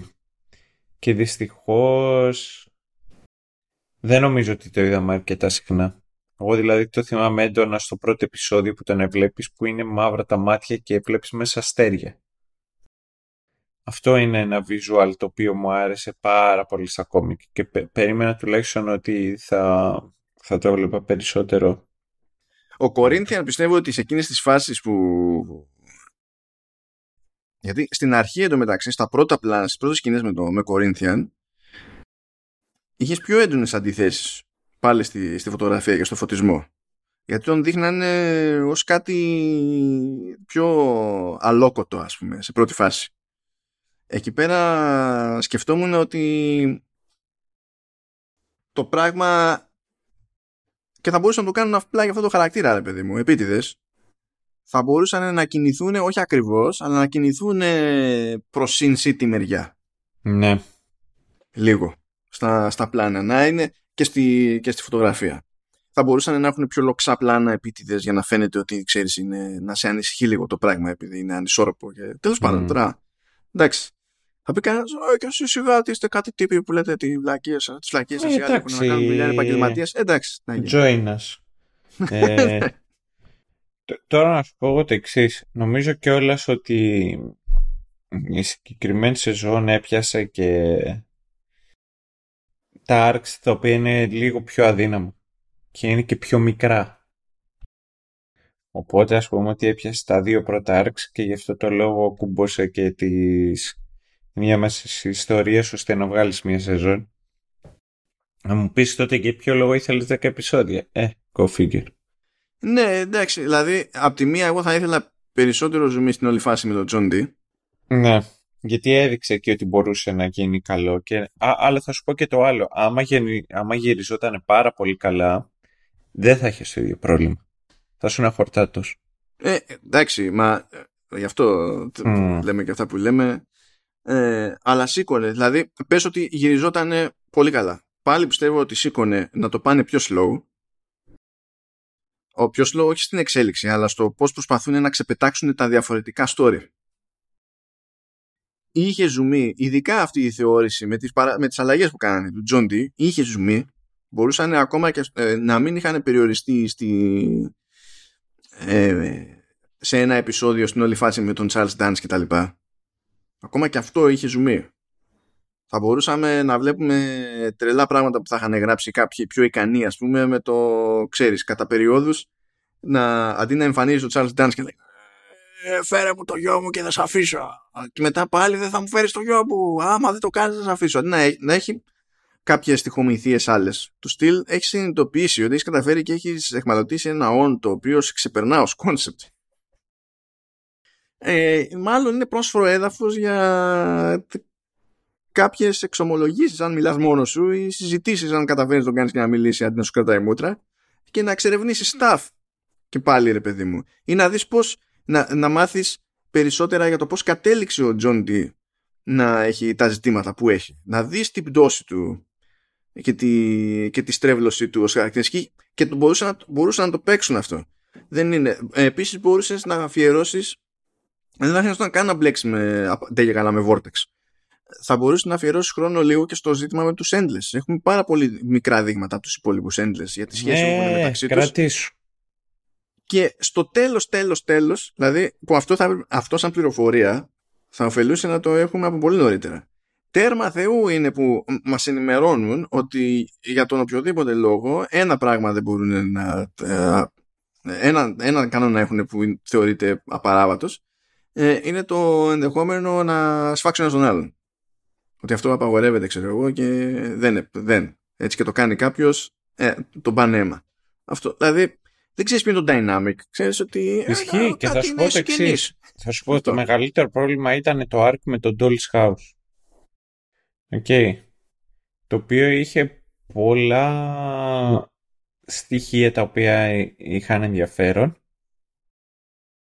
αλλά η πραγματικότητα είναι ότι ποτέ μα ποτέ όλο αυτό δεν έδενε. Δεν κούμπωνε σε κάτι συμπαγές που να βγάζει νόημα. Τουλάχιστον αυτό εγώ νιώθω. Και αυτό έχει να κάνει αρκετά και όλας και με το ότι η έννοια και ο τρόπος με τον οποίο χρησιμοποιείται το Dream Vortex δεν είναι, αρκετή, δεν είναι αρκετό κάψιμο για αυτή την ιστορία. Για το συγκεκριμένο. Ακόμα και αυτό ας πούμε νομίζω ότι θα ήταν καλό κάπως να, γιατί δεν ξέρουν πώς προκύπτει το Vortex. Mm. Ξέρουν όμως τι υποτίθεται ότι κάνει το Vortex. Ναι, το θέμα είναι ότι ακόμα και ο, ο Dream, ο οποίος είναι ξέρω αυτό το πάντα δύναμο, είναι ότι κάνει κιόλας. Ε, εντάξει, ένα Vortex είναι εκεί. Ενώ άλλοι το αντιμετωπίζουν διαφορετικά ε, και δεν ξέρει κανένας και για ποιο λόγο, γιατί γίνεται όλο αυτό από πού προέρχεται, αλλά ακόμα πιο ενοχλητικό από όλα είναι ότι δεν σου δίνει τη δυνατότητα ποτέ να καταλάβεις ποιοι είναι οι κανόνες; αυτό, αυτό. Θα, γι' αυτό πιστεύω ότι θα έπρεπε να δείξουν σε κάποια φάση ε, τι κάνει ένα vortex. Όχι στο τέλος να δεις ότι που, να το συνειδητοποιήσει μαζί με τη Rose διότι θα πει κανένας τι πειράζει να το συνειδητοποιεί ο θεατής μαζί με ένα χαρακτήρα. Δεν είναι αυτό το πρόβλημα. Είναι ότι έχεις ανάμετου χαρακτήρε μέχρι εκείνη τη στιγμή να σου λένε ότι το Vortex είναι κάτι συγκλονιστικό. Είναι τόσο συγκλονιστικό που σχεδόν με δάκρυα στα μάτια, ας πούμε, ο, ο Μορφαία πρέπει να σκοτώσει ένα κοριτσάκι. Και εσύ δεν ξέρει πώ να το ζυγίσει αυτό το πράγμα ακριβώ. Δηλαδή το μόνο που καταλαβαίνει εκείνη την ώρα είναι ότι ρε, εσύ όντω να φάνε λάχα με ένα κοριτσάκι. Αυτό δεν χρειάζεται να σου εξηγήσει κάποιο. Το υπόλοιπο έχει νόημα να πάρει μια εικόνα, όχι δεν και καλά σαφή, αλλά αρκετή ώστε να καταλάβεις τη βαρύτητα λίγο της κατάστασης. Ναι, Όχι να ναι. φαντάζεις μόνο. Τέλο πάντων, ναι. Εντάξει. Γι' αυτό λέω ότι. Γι αυτό λέω Δεν είναι και αυτό κιόλας. Είναι ότι εκείνο το διάστημα κιόλας καθώς ο Μορφές περπατάει και πηγαίνει ε, να συναντήσει το Λούσιφερ, ε, κάνει άπειρο exposition μιλώντας στο κοράκι του. Δηλαδή, βρες μια ισορροπία. Ναι, ναι. Αυτό λέω ότι προφανέστατα υπάρχει, καλά το πρωτότυπο υλικό έχει πράγμα, προφανέστατα και μεταξύ των επιλογών που έγιναν στην, ε, στην κινηματογραφική, στην τηλεοπτική αυτή εξόρμηση, τέλος πάντων, διασκευή. Mm. Ε, υπήρχαν, ε, υπήρχε πράγμα, υπήρχαν ωραίες ιδέες και μερικές από τις καινούργιες ιδέες ήταν ωραίες ιδέες αλλά για, ε, ε, έπαψα να έχω ελπίδα της προκοπής από το, μετά το έκτο επεισόδιο κάπου γιατί είδα ότι δεν είχαν ακριβώς τα κατάλληλα χέρια για, τη, για την περίσταση. Οπότε δεν θεωρώ ότι το τηλεοπτικό Sandman είναι αποτυχία αλλά μου είναι αδύνατο να το, να το βλέπω και να το θυμάμαι και να μην το έχω μέσα στο μυαλό μου μια χαμένη ευκαιρία. Για κάτι το, για κάτι το εξαιρετικό αυτό. Ακριβώς, ακριβώς. Αυτό είναι που, που με σφίγγει τελικά, ρε παιδί μου, στο, στη συνολική μου εντύπωση για το, για το Sandman. Και φυσικά δεν με αφήνει, δεν μου αφήνει και συγκλονιστικά περιθώρια να έχω τελείως άλλες προσδοκίες για μια δεύτερη σεζόν. Ναι. Που, εντάξει, δεν είναι. Δηλαδή, από σεζόν σε σεζόν μπορούν να αλλάξουν πολλά πράγματα, έτσι. Δεν τα παντρεύεσαι. Ναι, ναι. Αλλά... Και προς το καλό και προς το χειρότερο, δεν ξέρω πραγματικά. Mm, Εντάξει. Δεν ξέρω αν έχεις άλλα να βγάλεις από μέσα σου, Σταύρο. Όχι, να πω ότι μακάρι ακόμα και μακάρι αυτό να είναι το bare minimum από εδώ και πέρα για το οτιδήποτε κάνει adapt το Netflix. Ναι, από άλλα παραδείγματα που έχουμε δει, ναι, τουλάχιστον αυτό είναι πιο mm. εντάξει ως βάση. Να πεις ότι τουλάχιστον αυτό το έχουμε σίγουρο. Αυτό. Και ό,τι και να πω είναι το, το, αγαπάω πολύ, το αγαπάω σαν concept μου, το αγαπάω γενικότερα. Έχει πολύ ζουμί ακόμα, πιστεύω. Και είναι από τις σειρές τις οποίες θα, έτσι, θα τις ευχαριστηθώ. Δηλαδή ήταν σειρά που ευχαριστήθηκα. Και μάλιστα την είδα και με λιγάκι ζόρι. Ήταν πολύ γεμάτο το πρόγραμμά μου αυτό το διάστημα και ξέρω ότι υπό άλλες συνθήκες θα το έβλεπα μόνο μία, δηλαδή θα κάθομουν δύο μέρες που και θα το τελείωνα. Αλλά it is what it is. Ε, τώρα έχουμε φαντάσου δύο μεγάλους γίγαντες, τους οποίους, τους οποίους αγαπάω. Παιδιά, να ξέρετε ότι δεν είμαι nerd. Έχω, μου αρέσουν αρκετά πράγματα, αλλά nerd με την κλασική την έννοια δεν είμαι. Και αυτό αμέσως καταραίει όταν έχει να κάνει με τον άρχοντα δαχτυλιδιών. Είναι στο μοναδικό πράγμα που είμαι ο Mega Nerd. Ναι, γενικά ε, δεν ξέρω δυστυχώς ευτυχώς, αλλά τέλος πάντων στο πρόγραμμα, καλό όχι αμέσως μετά, γιατί στο επόμενο επεισόδιο showrunners δεν θα έχουν προλάβει να τελειώσουν σε καμία μπάντα από τις δύο τα, τα επεισόδια. Αλλά τέλος πάντων, το μενού έχει σίγουρα και Rings of Power και House of the Dragon. Και έχει πλάκα το μεταξύ, διότι σε, σε σημεία από αυτά που έχω προλάβει να δω μέχρι στιγμής είναι λες και έχουν παρόμοιες ασθένειες. Δηλαδή έχουν πρόβλημα και οι δύο στο δεύτερο επεισόδιο, ξέρω Μου φαίνεται πάρα πολύ αστείο. Αλλά ναι, πώς το πετύχανε, ας πούμε, να, έχουν, να είναι off στο δεύτερο επεισόδιο. Α, ενώ να, έχουν, να είναι πιο δυνατά άλλο, ρε παιδί μου. Δεν το λέω τώρα σαν γενική εικόνα, απλά ήταν το τέριασμα αυτό το περίεργο κάπως. Οπότε, ναι, δεν, είμαστε καταδικασμένοι σε κάποιο βαθμό. Καταλαβαίνετε. Αλλά υποτίθεται ότι το επόμενο στο μενού και το λέω κιόλας επειδή μερικοί προσθέθηκαν στου, στους συνδρομητές μας επειδή πήραν χαμπάρι αυτό μιας και το θύμισε αυτές τις μέρες. Εδώ είμαστε φάμπρικα κομπρακάι. Είμαστε, αυτό είναι αλήθεια. Οπότε το επόμενο επεισόδιο στο μενού είναι για την πιο πρόσφατη σειρά του κομπρακάι και μετά βλέπουμε, μετά βλέπουμε. Θα δούμε. Θα δούμε αν θα τελειώσει ποτέ η νερντουλίαση. Στο τέλος, να ξέρεις, θα, θα ξυπνήσουμε μια μέρα και θα σου πω ότι πρέπει να κάνουμε ε, ρομαντική κομμεντή. Ε, όχι για να πάμε και καλά κόντρα ρόλο, δεν έχω πρόβλημα με ρομαντική κομμεντή, αλλά επειδή κάποια στιγμή πρέπει να κάνουμε κάτι τελείως άλλο. Ναι, αυτό που λες ισχύει. Anyway, αυτά και μέχρι να έρθει η ώρα να δούμε τι γίνεται εκεί πέρα με... στο κάθε βλαμμένο ντότζο. Καλή ξεκούρα. Να είστε καλά, ευχαριστούμε που ήσασταν μαζί μας και τα λέμε πάλι σε 15 μέρες. Ε, ε give or take. Bye bye. Ciao.